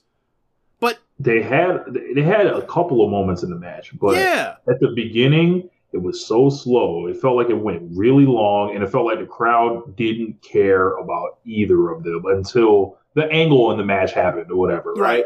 it definitely got And better it was- the angle happened. and it was like yeah everybody kind of knew andrade was like like the news that broke right before the show it was like yeah andrade is finishing up tonight. And um, this crowd already proved they're able to digest whatever the fuck twitter's talking about and react to it. So funny enough i saw people sending out graphics like miro versus andrade and then it's brock lesnar versus goldberg at wrestlemania 20 and shit. But i was like Uh, i was like not quite yeah, they oh, did the opposite. I was like, know- they did the opposite. Instead of like shitting on them, they gave them nothing. It felt like, and it was just like, Yeah. we're just gonna look at you. I look, man. I look. We've all seen that Brock Lesnar Goldberg WrestleMania 20 match. That they hated both of their asses for leaving. So Yeah. it was not that. It was absolutely was not that. Yeah, I was like, like I was like, uh, like I was, I was like, yeah, I was like, it, it was it's like a different style of that. I was like, man, it kind of, you know, it dry, you know, lose the Miro, whatever, and he's on his way back to WWE. I, I don't know if he was on the show tonight, um, but he uh, was mentioned by Tony Khan in the press conference that he did wrap up. Uh, this guy balled this last year uh, or last half of the year, um, especially in the C2, and uh, redeemed a lot. He had kind of an up and down run. It didn't really Yeah. seem like they, they knew what to do with him. Yep. I mean, Uh, think how he came, debuted. Yeah, like they're you know, and I don't know exactly what WWE is really going to do with him. That's um, really compelling. Either either I think he's just going to join the race war uh, in his designated God damn it. faction, uh, in, in under Triple H with the LWO and whatever. And Hey, yeah, and like like all the main event slots are locked in WWE. So I don't I, I, I'll say. I don't know. I'll say this. Look, we've seen enough of Andrade. We've seen enough of of um, Escobar in the ring. We know who's better. Oh, it's not close, and we know it, it, it ain't close. Even even, even with Andra- even with Andrade at his size, doing as little as he's ever done as a flyer, he's still I mean, Andrade. it's still a tale whole other level. a tale as old as time. Tell me if you heard this before. Nigga gains uh, 35 pounds of muscle and WWE wants to rehire him. Like, it, a tale as old as time. Yeah. So Like- I, so I was thinking about this. Andrade's like five eight, right? Uh, I think he's a little taller than that. Five nine. How much do you think? Like I remember, I think we talked about this before, right? Bro, he's at least 240. No, not even close. Bro, he's huge. He's huge, but he's still five nine, five eight. Like, is he bigger than Yeah. Benoit? Peak, Yes. peak, peak. Roy Benoit. Yes. How much bigger? Five pounds bigger? He, it feels like Benoit topped out probably like at 220, but he was like shorter. Like, Andrade feels big, bigger to me. Might That might be because wrestlers in general are smaller now. But That's what it is. Like there is there is no way. And Andrade, I- it, there is no way Andrade weighs more than two thirty. There's no way. There's no way. he's billed at 5'11. He's not five eleven. He's five eleven the same way MJF's five eleven. um, but yeah, uh, and, and then like you know, it just never like never took off with him or whatever. And there was different times where he was doing nothing. Then there was other times they, you know, tried to focus on it a little bit. But you know, he came in, did his thing, he's heading back. So you know, good for him. Whatever. Um, you know, he honored his dates. He showed up, and that, that's all I really cared about. It wasn't like he was like you know, I, of course, you know, you had the thing where he was trying to get in a fight, but obviously that's a kind of a complicated situation. He was called out, look like a bitch if you don't answer, blah, blah. Um, but overall, it's like I would take I would take the run. Like he gave us like you know there was plenty of solid matches in there. Um, it never really went to the next level like Right. that, I don't think. Right. But uh, I don't think that was you know he's a part of a, a group of guys seemingly that are under the spell like uh, of thinking they they can do better elsewhere. Well, So, I mean, here's the thing, right? With Vince gone, there is a factor of like, hey man, I was in NXT, Triple H liked me. Right? So like you have this you have this whole class of people that like were NXT guys or WWE guys that like were treated well in NXT, then got to main roster and was treated like shit. And they remember like who was treating them well, obviously, because they have memories, right? And the person that was treating well is in charge. So obviously they think there's a better chance here than there or whatever else, right? The grass is always greener, always. So I mean, the hell, that's the reason why a lot of them ended up in AEW, right? Um, so like it's good for the industry that like people can go back and forth, whatever else, and people can have runs in both places. Like Andrade, I mean, he has a he has a number of great matches in, NXT WWE. He's gonna have he had a number of great matches in AEW, and he'll go to and hopefully he'll go back to AEW, have number another number of great matches, or whatever. So we'll see whatever happens. But um, like if we were going to be honest about like the number of people that have came from WWE to to WWE and, and looked at the actual number, he still comes out in the top half of people that that, that acclimated to the AEW, regardless of the the the part of like this class of people that came in a certain time, and we all and a lot of people had this uh apprehension to like accept them because like it's WWE and fed bad. So like you look at his tra- you look at what he's done, what he put on tape for AEW, and like it's more satisfactory to me, right? Um, like I mean, because the person he was in the ring with, I'd much rather I'd rather rather have the the Andrades and the Miros. I And I like say, Miro still, uh, but it's still like he don't, want, gonna he don't, he don't want to go out there and have a great match and, and, unless he gonna win. Uh, I was, uh, you know, I was saying, I was like, there's two guys in this match, and I think the wrong one. Uh, people, uh, you know, people were happy about it. One guy leaving. I'm like, hey man, what about the other guy in the ring? Like, I don't. Right, and don't get me wrong, like I really like you know the, the match he had with Hobbs at Wrestle Dream, that match was great, but Andrade got like got like five of those for everyone Aaron Miro has. So it's like, what are we talking about here? Yeah, it's um, you know, we saw Malakai Black on Twitter. I don't know if you've seen this. Like, I saw think it. I saw it. someone had mentioned um, it was like Someone compl- said he wasn't he he wasn't getting a singles match because he wasn't doing jobs, and he's like, look, man, that, that's not true. That's bullshit. And then he's like, this is my only tweet of of, of 2024. I'm not. This is why I don't like this fucking app.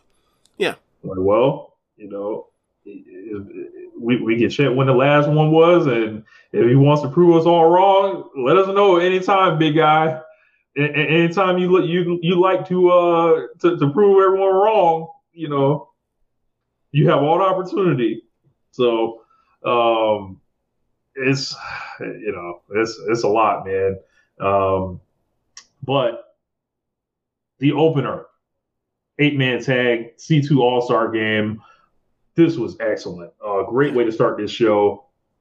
Guys that went on this fucking run this past month, probably beat up, um, but like all kind of realized, hey, I think we were part of something special here. And not lots of nice cross matchups in here. Bryan Danielson and Jay White, uh, a match that we didn't get in the tournament. And it was funny but- because like it's Nassau Coliseum, and it like everyone got pops in the, in this Uh, shit when they came out. Well, Jay White got a pop that wasn't nearly as loud as I thought it'd be until he got in there with Daniels, and I was like, "Oh, okay, interesting." And I, it's not. That's not. You know, there's no real Jay Matt, White match that I ever think of. Be like, "Oh, that's the match I want to see." He's a great wrestler. It's like, "Oh, I'm definitely want to see that." I never think of it, but like once they got in the ring together, it was like the crowd popped for it. Like it was a big moment for them, and I was like, "Okay, all right." Um, but yeah, you know, uh, there were so many different things and matchups, whatever else, that were just fun. And you know, seeing based off their match earlier in the, in the, in the C2, seeing like Claudio and and uh and and Brody King in there together again, it was like, you know, people said, you know, people talk about like what are the stories of this thing, and then you see like people that had matches get in there, Lethal and and um and uh Briscoe again, getting in the ring together, and it's like. But I thought Rush they and tell story. Why did this crowd react like this to to to these people that had these matches earlier? Like seeing Claudio, or sorry, seeing um Garcia and seeing Brody again after the upset. They told stories, you know. I'm sorry, they told stories. So like, it- it's just funny how like the crowd reacted to all this stuff that happened in these, you know, that in this All Star thing from matches that happened prior, and like these matchups. uh, It was really fun, and like there was fast paced action and like great interactions, and yeah, man, like I love this. I love this. Like this is like when you get like the the crazy like before or Korakuen before or after the Grand Prix when they just throw a bunch of people that are going to be in the in the Grand Prix together. It was awesome. Brody King, Jay Lethal, Jay White, and Rush. That is Team Chop right there. Like, uh, there was a Claudio and Rush exchange that was Yes. out of this That started the match. Yeah, and it was just like, hey man, this brother Rush. Yep. He's got like he's like increased his his stock. I Yep. think And with, tenfold. and with Andrade gone, there's a power vacuum. Yep. Um, yeah. So like that's that's uh, World's End, Yep. uh, and it was like you know I thought half the show was like actually really good, and then the other half was not. So, um, but yeah, it was a long night. Um, but I guess James, like, um, without further ado, I guess I need to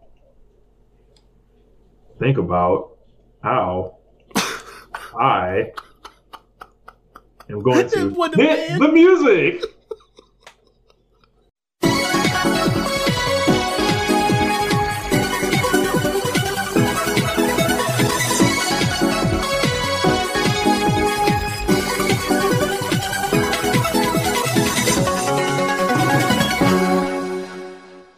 Yeah, so uh Stardom had their annual at this point uh Sumo Hall show on the 29th. The tradition is three years in a row, 29th. Um last year I was there, this year I cannot be there. Uh and uh yes. Stardom Dream Queendom 2023. This was a very good show. Maybe I wouldn't say great. It's a very good show. Uh the card lent itself to where it could not have been great. Uh there were so many um things of just kind of just multi-person matches, all-star kind of put together matches, whatever else. Uh, but it did have a solid uh, um, last five matches on this card. So I'm going to go through up until we get to the the last four matches, and then we'll move on. But uh, you had a you had a six man tag match of um, of rookies and Miyu Amasaki. Uh, also uh, six man tag match, basically rookies plus Miyu Amasaki and the the new tag team of um, Miyu Amasaki and uh, Tomoka and Alba's sister uh, Azusa. They end up winning. Um, and also like the rookies from this year that you know all just debuted. A lot of them just debuted at this show. Um, they're having uh, a one four tournament, a four person tournament for the rookie of two of last year. Um, they're doing it. It's a single elimination. So um, that be, I think that's the opening um, three matches of the one four show or one three show um, that's coming soon. Uh, so uh, then you end up having uh, like basically eight person tag match, or sorry, you had a four a four way tag team match. So you had God's Eye, you had Ami, and uh, and Saki versus um, Mai Sakurai and Tekla, and then Queen's Quest had Hina and Lady C, and then you had um, basically Cosmic Colors. You had Saki and uh, Yuna Mizumori, and at the end of it, you have uh, Ami end up winning by I forgot who she ended up pinning, but uh, she ended up no, it was Saki and them getting the win, I think. So anyway, um, match okay. Um, nothing to write home about. So then you end up getting um my user turn match, um, eight tag match. Started was Oedo Tai. So um, Mayu, Ida, Hazuki, and Hanan versus uh Kid, Ruaka, Rena, and Death. Um, final closing stretch goes down to goes down to uh, Mayu versus uh versus uh Fukigen Death, and then Mayu fucking murders her. After it basically like a almost like a high speed contest at the end, like of near falls, whatever else. At the end, Mayu just murders her and puts her away. Uh, it was good to see like uh, Starlight Kid comes out and she has like the uh, the MK sisters like over mask or whatever else with the red and the blue and everything. And then Mayu comes out, she's wearing her red and blue gear or whatever else. And then like my and then Kid comes out in Oedo Tai fashion.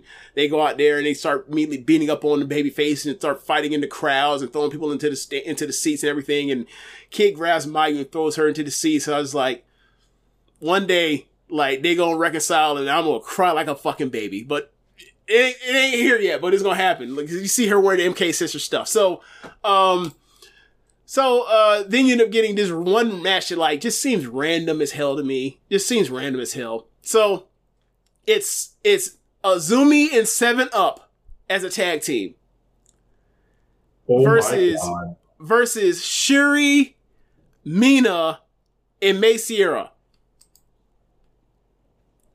I don't know. I don't know. Whatever. Whatever. So, um, match is fun. Obviously, to have some high speed stuff with Seira and Azumi. Um, they the the heartbeat of the match is Nanae in there with uh, Mina. Um, I think this is more of a trying to, you know, Mina is still trying to prove herself. So she's out here facing Nanae, and they do the closing stretch stuff with Nanae and Mina, and they out here basically kicking out every out of the kitchen sink with each other. They kicking out each other's biggest shit, and then the end ultimately Nanae wins, and like the crowd is look the crowd much much to JD and um Niagara Dragon's chagrin. They, the crowd's yelling Nanae and passion and and they doing all the they doing the fierce things in the background, everything. And the match is over because the match is really good, obviously. But um, yeah, like Nanae gets to win and like uh, Nanae and and, and Azumi talk about at the post match about like um, you know, she left around the time that Azumi was like was coming up or she was about out the door or whatever else. Like one of her first matches was with with Nanae or whatever else, and talked about like you know Azumi, you know, you know taking forever for her to train because she was so young when she started training before she could debut and everything. So I don't know what that means for like the future or whatever else, but like just keep that noted for whatever weird thing may come up in as far as you know possibly people changing up the status quo of some of these lineups for amongst the factions. So yeah. Um then you end up getting like the, the heart of the show where we get it where we're at now. So you end up getting the tag team title match, the newly crowned um, second t- second reign for uh, Aphrodite, Saya Kamitani, and Utami versus Oedo Tai, Momo, and Natsuko Tora. In the video package, they showed, you know, um, earlier this year the Oedo Tai Queen's Quest uh, cage match. They showed they showed the funniest fucking clip that I love so much of of Momo and Itami and Kamitani at the top of the cage, and Momo hands Kamitani the bat, and and, and Kamitani chooses. She chooses. She chooses by knocking Momo's ass out the fucking sky with the fucking bat. Uh, so they had a match, and like, you know, me personally, like, I've never, I've never really loved the tag team of um the tag team matches that Aphrodite has. They're high they're high floor low ceiling to me when i watch them wrestle. Like i don't think like okay they're in a tag match with this tag team so they're de- i think they can go get four and a half stars. Normally it's like i'm hoping for like three and a three and a quarter to or three and three quarters to four if they and mm-hmm. sometimes i don't feel like they even get the four sometimes with their match but this was they're obviously they're better than they were when they were the tag champs together so problem is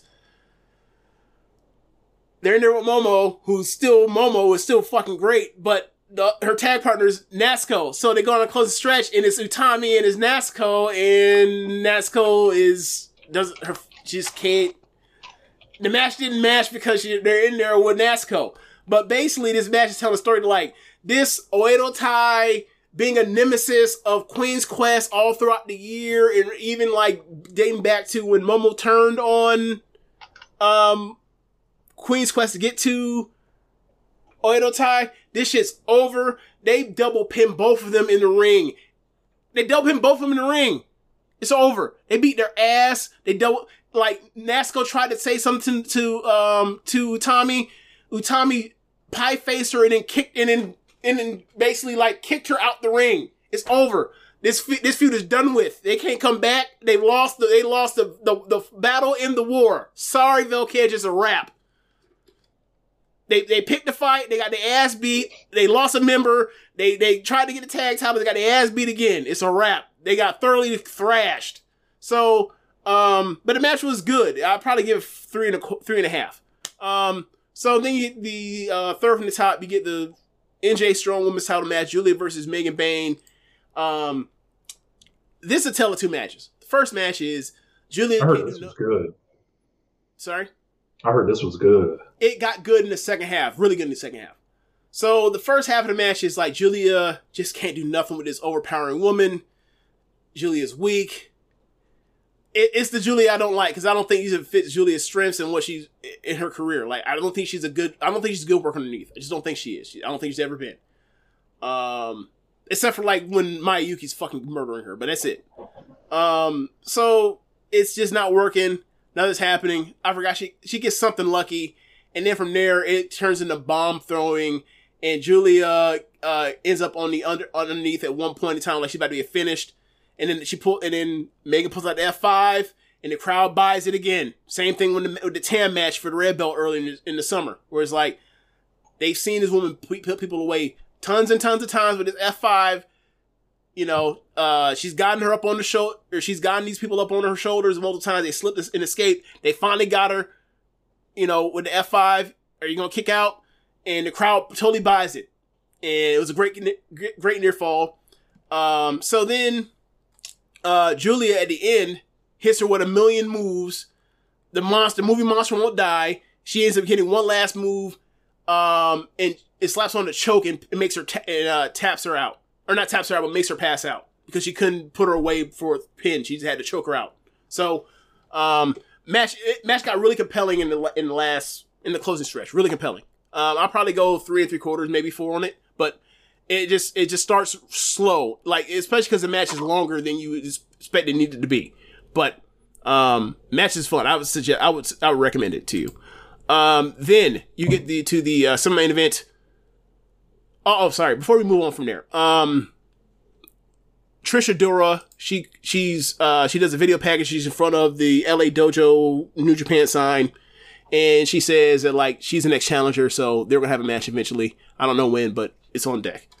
Um, so we get the white belt match: Ano versus Mirai.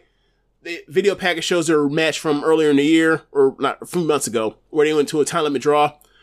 Um, so they're having a match, and there is a weird moment where Ano hits an enzuigiri. Mirai drops, and then Ano boosts her out to the floor, and it's early in the match. And that gets a 20, and it tees a 20 count, a, a, and a count out from that, with that. And I was like, what? It's weird. And then from that moment on, in the closest, you remember the Grand Prix match that Giulia and Ano had, where it's like the match is at a certain level, and then like the closing stretch is phenomenal. Mm-hmm. This is another one of those where like the match at a certain level, and then like they kick it into gear. And when they kick it into gear, is like if you had did this for like the two thirds of for two, the last two thirds match and the last thirds match, this might be like some four and three quarter level shit. It was incredible. Near falls, incredible like desperation, like incredible like plate callbacks to their previous match that went to the time limit draw. Um, and then like ultimately Ano ends up hitting like uh her big suplex on Mariah. Mariah gets pinned, and like Mariah is just she's devastated. She's upset. Um, Ano wants to give her um wants to wants to shake her hand, but uh, but Mariah just can't like bring herself to do it. Um, so she just rolls out the ring, and like Ano respects that. And um, I didn't mention this, but like after the first match, Tam came out. This is the first time like she's been in front of a in front of a stardom crowd since she fucked up her knee, and she talked about how like she'll be back. Um, she'll be back, and you know, and she caught a promo about like you know difference about her ups and downs and, and thinking about retiring, but ultimately like you know the love from the fans is the reason why she wants to come back and everything. So she she will come back and she wants to like pay back her fans that she that she feels she owes saved her and that kind She's of stuff. doing it for you, Velkez. She's doing it for you. so, but um, no, I, I, I like this match. Um, the finishing sequence, as you mentioned, was phenomenal. insane. phenomenal. Just like that, if you like kickouts and seeing like who's gonna top who, pause, um, and, and like yo, so who's the last person with the gun? Yeah, This was sensational. this was this was kitchen sink wrestling. Yeah, this is awesome. Yeah. Um, yeah. So, uh, I also I mentioned the Tam thing because I also wanted to mention Natsupoi. Poi, this is her first time. I think she's second in uh Ano to the ring, and she's been out, you know, with a with a bad neck. She had a similar injury that Utami had uh, earlier in the year too. Um, just a lot of people getting dropped on their necks. It's like it's almost as if like you drop people on their necks a lot, like will cause neck injuries. It's almost like that, right? So uh, after the match, Ano, you know, after the post match, after Mariah left or whatever else, um, Natsupoi and Ano talk to each other on the apron, or while Natsupoi's on apron, and they do a you know, picky swear thing like, we're, we're going to have a match eventually. And it's like, and uh, post match, they mentioned like, we don't, you know, we already did the shit with the straps, with the strap match. We're not doing that again. We're just gonna have a match. We'll have, you know, pure rules, not, not pure rules like ROH pure rules, but like, it's a regular singles match. And, uh, I can't wait to see that because like, they're great together when they have a singles match, when they have just no fucking convoluted thing like a strap match. Just a regular rules match. You're the dynamite together. Um, I also want to make. I also want to note, note that like since 2021, when Tam won the white belt, Rich, you know the title lineage since Tam uh, won the white belt. Tam won a white belt. It was Tam, Saya Who beat Tam to get it? Yep. Then Saya lost it to who? to uh, who did she lose to? She did not lose to Mina. She lost to. She lost to Mina. She lost to me. Okay, okay. She lost to Mina. Yep. Lost to Tam. Yep. Then Tam put over Mirai with it, To Mirai. and then Mirai, and then Mirai just put it on Ano. Ano.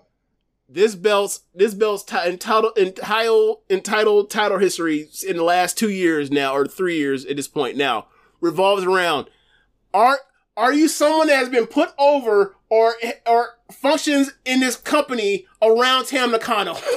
this is Tam Nakano's fucking belt now. it, it actually, I can go back even further, right? I can go back even further. Giulia won the belt by choking out Tam, and Tam passed out. I can go back further if I want to. So it goes from Giulia. Giulia won it off by beating Tam. Tam won it by beating Giulia. Uh, Kamitani won it by beating Tam. Uh, Mina won it. Mi- Mina won it by being the second in, in Cosmic Angels by beating, uh, or at third at that point in time, uh, by beating uh, Kamitani. Tam took it off, off of fucking Mina. Mina put it, I'm sorry, Tam put it onto Mirai, and now the number three in Cosmic Angels has it. This belt, this is Tam Nakano's fucking belt. They might well change this shit to the Tam Nakano championship belt. So anyway, Tam's- I, I want to point it Tam, out. Tam, Tam Su, I can't even say it. Tamsuya Naito. Tam seeing Naito. That's nasty. so, uh, move on to the main event. Uh, video package replays the closing stretch of the Grand Prix final between Mina, not, it's not Mina, but uh, uh, between Maika and Suzu. Uh, obviously in that match, they in the match happened. You know, the crowd overwhelmingly was with Mina. uh, I keep saying Mina, Maika, and you know, crowd cheered for her when the match started.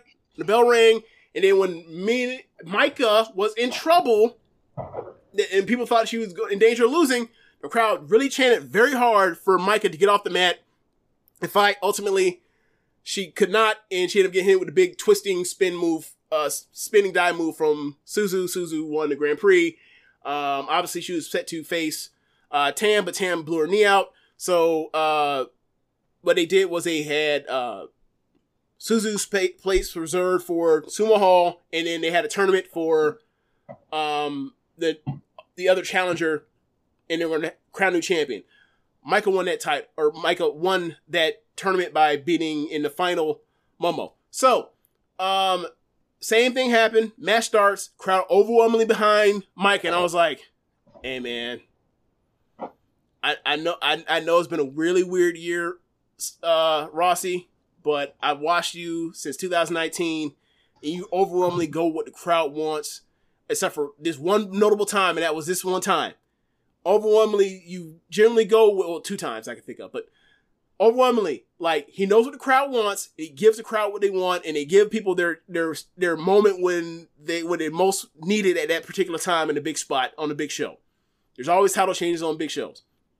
So, and you just put the belt on someone that's like I don't even know that they're necessarily signed with the company, but they're they're a new person, right? Suzu's another be another new person. It's like there's been a there's been a bride made thing going on with Stardom. It's been going on ever since we've been watching, right? Like the titles, the red belt and the white belt. What makes it important even this isn't necessarily the champion as much as it is like the champion gets the best shots from these people that are capable of being champions in their own right, and these people fail, and that shows you how awesome this title these titles are because like this awesome person got their shot, gave them their best shot, and they were sent home with their blood, sweat, and tears packed the fuck up. It's been awesome Mhm. ride watching Stardom this in that way. And you know, from with the white belt and the red belt with like the Momo Watanabe's, Maika's Maika's up to this point. Um, Tam for forever, Jun, uh, Konami for forever, or Konami, uh, Jungle Kyona. We've seen these people that have just like Natsupoi at this point, Starlight Kid until they, finally break through. Like we felt like you know, these people are bridesmaids and these other the other people are main eventers. And Maika had a moment that it felt like they missed the opportunity with all the injuries that were that happened. They decided to go with Suzu because they know they're going to push Suzu at some point to one of these belts from the next two years. But the crowd wanted Maika a lot. So flash forward to this match, and they've seen like they missed opportunity at the Grand Prix. Match going on, going down the closing stretch. Same same feeling of like, you know, Maika gets her up and gets her with a Michinoku driver. She could win this. But in the Grand Prix match, Sue slipped out the back pot, out the back door and hit the uh, reverse Rana and then went up and hit her move. Hit the big uh, twirling moonsault thing off the top rope and won. So closing stretch, same thing happens. Goes up for the Michinoku driver, slips out the back, reverse Rana. Then Suzu goes for uh, the the rolling German suplexes, roll through German suplex, big kick out at three. Maika fires back up, and Maika earlier in the match tried to go for the Himeka running power bomb, and Suzu landed on her feet and ended up hitting with a one uh, with a run of kicks. This time, Maika next time gets gets the running power bomb, then ends up hitting three Michinoku drivers in a row and gets the win. Great match, best match on the show. Easy four and a half. Super fun match. Really happy. And another example, like we talked about, like just earlier, I mentioned like all the people that like have their challenges, have these great matches, and then they're they go away. Mike is one of those where it's just like you know Jungle or Konami or anyone else where it's like Hazuki. Every opportunity they've had for one of these belts, they've had a great match. They've shown that they're capable of being challenged for this. Any opportunity they've been given in a sing in a main event situation, semi-main event situation, big match situation, in a singles match, they've held up their end of the bargain. We've seen so many people ultimately not get chosen. It was it was for me, it was very satisfying to see someone that I thought, you know, we talked about this. I feel like, you know, after probably like 2001, the end of 2001 when she lost to Utami in November in the red belt. I was like, she's, uh, that was uh, the November match after she had beat her, beat, she had beat Utami in the first night of the Grand Prix, and then she got the rematch and she ended up losing because they were setting up Yeah. to get to uh, the Syuri Utami match Yeah. at, at Sumo Hall. But like, you could say that. You could even say last year, uh, 2022, Kamitani, when Kamitani beat her for the white belt in the, in the main event in, in Fukuoka, Maika's hometown, was like, she's never going to win one of these belts. It's never happening for her. You can make you already be like you could be like they've already bridesmaided her. She's going the way of Jungle Kyona. All the other people I mentioned. This never happened for her. To see someone like pull themselves out of that fucking you know designation, it was very satisfying because like we've seen people just be like they're they're great. They're never winning.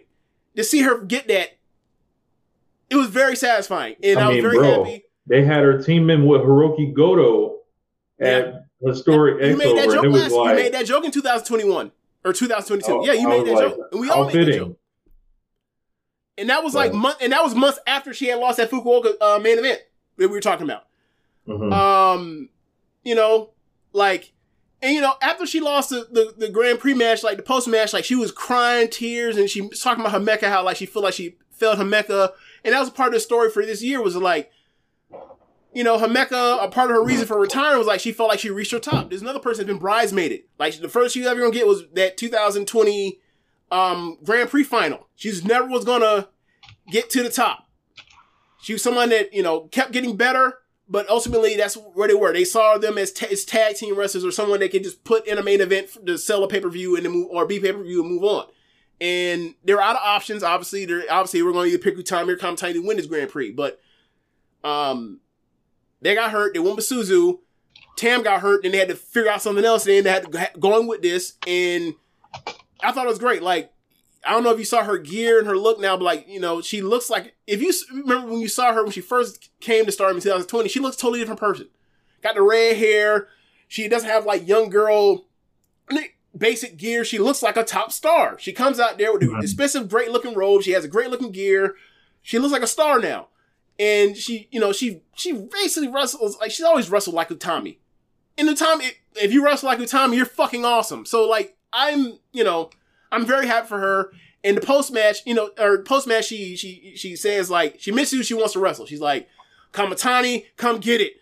Utami, come get it. Giulia, come get it. Tam, when you healthy, come get it. Like she, there, it seems like they're setting the road for her to like.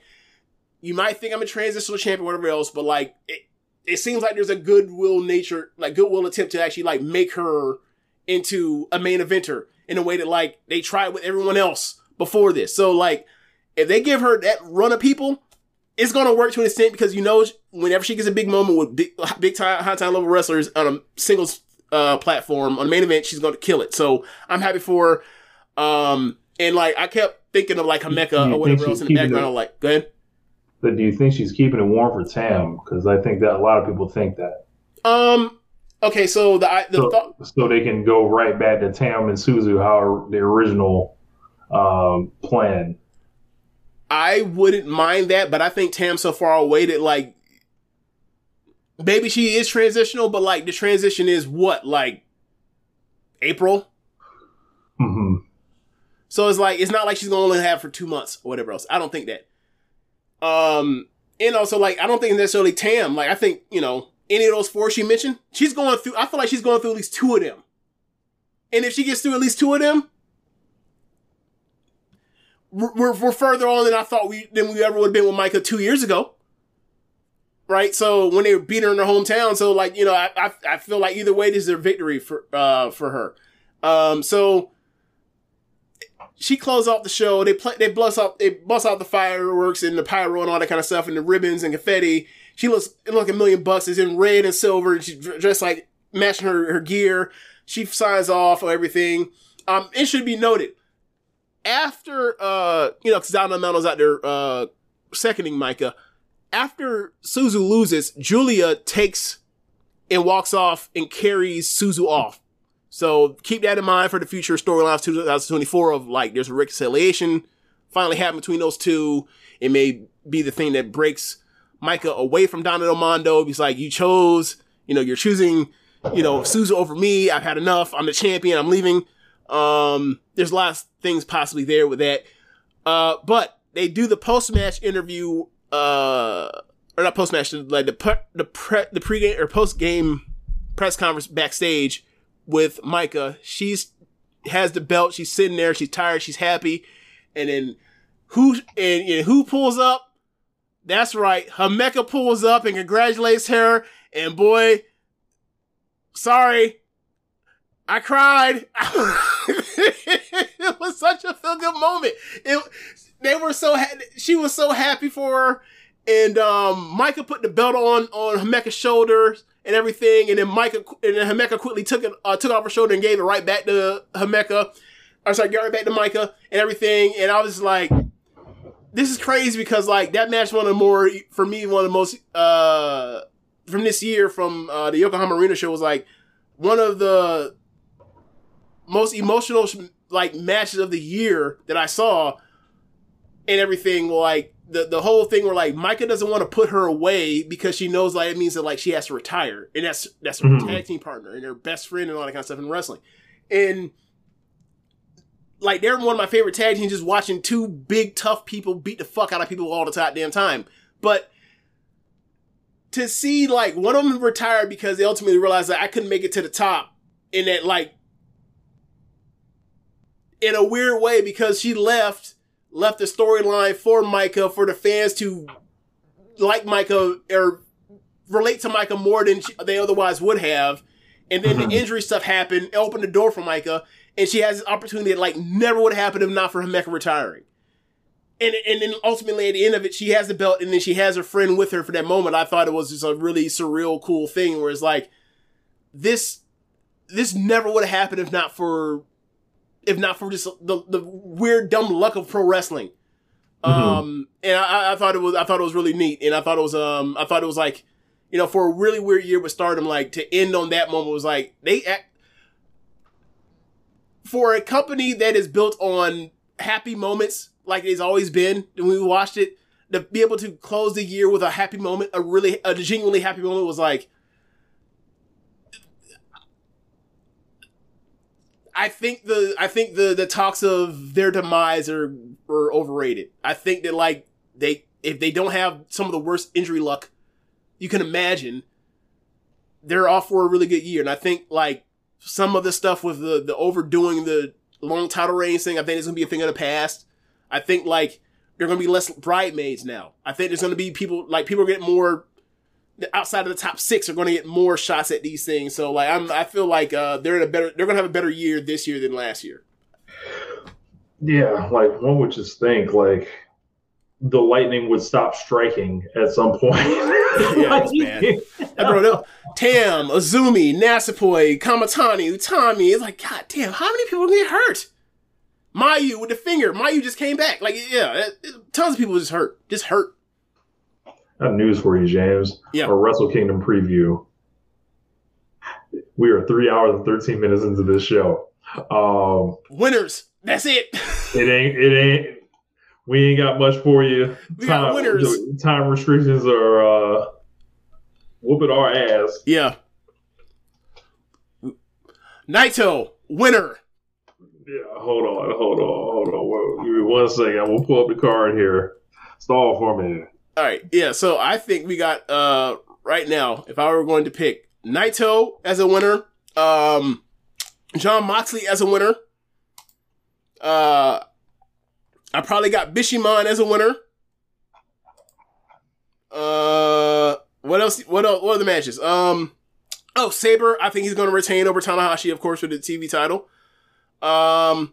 What is the match? Uh, what is the match? Is Yota Tsuji in? Is Tsuji in? Um, Uemura, what you got on that one? Big Suge. Okay. Um, I'll go with you or more just to just to just to fuck with you. Um, let's see. Like I'm right now, I'm going through. All right, let's see. Where are we? All right, Rose Kingdom in Tokyo Dome. I'm looking at the cage match. So, all right. Um, we already. Oh, Okada and Danielson. I'll go with Okada because Danielson don't want. to He's allergic to winning. You want me to go through the match, match by match, man? Rich? Sure, sure. I, I I got mine up on this side too. So Okay, so let's start with the ma- main match. Sanada versus uh, Naito, IWGP World Heavyweight Title. I got Naito. I got Naito as well. I almost slipped up and said Sanada, but then like, mm-mm. Nah. so burn, um, burn down the dome. yeah, All right, single special singles match. Uh, Danielson versus Okada. I got Okada. I've got Okada as well. IWGP Global Heavyweight Title match three way. Jon Moxley versus Ospreay versus David Finlay. I got Jon Moxley pinning David Finlay. I've got Will Ospreay pinning David Finlay. Okay. IWGP Junior Heavyweight Title match. Takahashi uh, Hiromu versus Desperado for the millionth time. I got Hiromu because, of course. Uh, I'll take Romo as well. Okay. IWGP title uh, titles uh, and also NJ Strong openweight tag titles. Uh, Bishamon versus God. Uh, Gio. Uh, I'm taking Bishamon. okay. Yep, I got Bishamon. Um, never openweight title. Shingo versus Tama Tonga. I'm going with Shingo. I'm going with Tama Tonga. Wow. Okay. You have reasons for that, or you just want to go leave, leave it there? I think Shingo's getting freed up to go elsewhere. Okay. Uh, ta- special tag match. Uh, Kaito Kiyomi and uh, Shuda Umino, uh, Shuda, uh, Shota Umino versus House of Torture, Evil, and, and Ren Narita. I'll go with uh, Umino and Shota. I'm taking the House of Torture, and they're going to pin Kaito Kiyomiya because they fucking own him. Nasty. Uh, you, we already talked about Yoda. We already talked about uh, Tsuji and, and uh, Y- Yamura. You got uh, Suji. I got Yamura. Uh, in or New Japan World Tag Team or World tag team World Television uh title match. Uh Sabre versus Tanahashi. I got Sabre. I got Sabre too, but I would love for Tanahashi to win. Same. All right. Uh Connors in uh Andrilla versus Catch 22. I got Catch Catch 22. Catch 22. Yep. And then uh obviously the the pre-show ramble, who knows. Yeah, we don't know who's in it. So Yep, yep, yep. So that is our New Japan Wrestle Kingdom in Tokyo Dome 18 preview. Sorry. I, I saw I saw a great comment. Sanada versus Tetsuya Naito. The answer is sleep. Um, oh man, you can't with that, didn't you? oh no, not me. No, You saw it on Twitter. no, it's just uh, Brewhaven in the comment section. Oh, okay. I say you saw it on Twitter. I I wonder if I wonder if you liked it. I bet you did. I would have. I know you. You nasty man. Terrible. Um, but yeah, man. agendas. Yeah, uh, out in public, right? Yeah. but yeah, uh, first One Nation Radio of the year in the can. Yeah, we gave y'all three hours. Gave y'all Man. plenty of clips. Said plenty of outrageous stuff. Yeah. Yeah. I, Um, did I say something about like Megan being Megan Thee Stallion is lotionist? Yes. I don't know where I put that one out my ass. Actually, no. Yeah, yeah, yeah. You did. You did. I put that one out my ass. I don't even know. Is that Yeah. even a thing? It can be. Keep your dreams alive, brother. Oh keep your dreams alive. but yeah, another another year on our. Um, we took a couple weeks off at the end of the year. Uh, I feel refreshed and uh, glad to be doing the show. And uh, hope you guys enjoy the show. Keep spreading the show. Keep growing the show. Uh, you know, it, it's up to you how, how far we take this shit. You know, so like we gonna be here. You know, we we've had motherfuckers we had two motherfuckers listening to the show uh, before, so like you know it's just us. So Uh, wait. Uh, we started in what, the fall of 2012. So whatever that is, Yeah. that's what year Yeah. we're in. Um. So yeah. Uh. 2024. God damn. Yeah. Yeah. Thanks for listening to the show, y'all. Be sure to rate us on whatever app you're lis- using listen this with. Um, I'm looking right now. Rich is not has our ass up there, but uh, if you are listening to the stream, go to the podcast and go to the show notes and click on the red circle link there. You can donate there. And thank whoever dropped the generous donations over to the One Nation Radio feed as well as the Social Suplex podcast feed. It does not tell us who does those donations, uh, but we definitely see them and we appreciate it. Yeah, definitely, definitely. Uh, and be sure to listen to the other shows in the network. Besides One Nation Radio, you have Keep It a Strong Style, All Things Elite, and Imps WWE Adventure. Thanks for listening, y'all. Later. And Wrestle Art with Chris Thames. Yes, yes, yes. Uh, thanks for listening, y'all. Later. Happy 2024. Yep, right.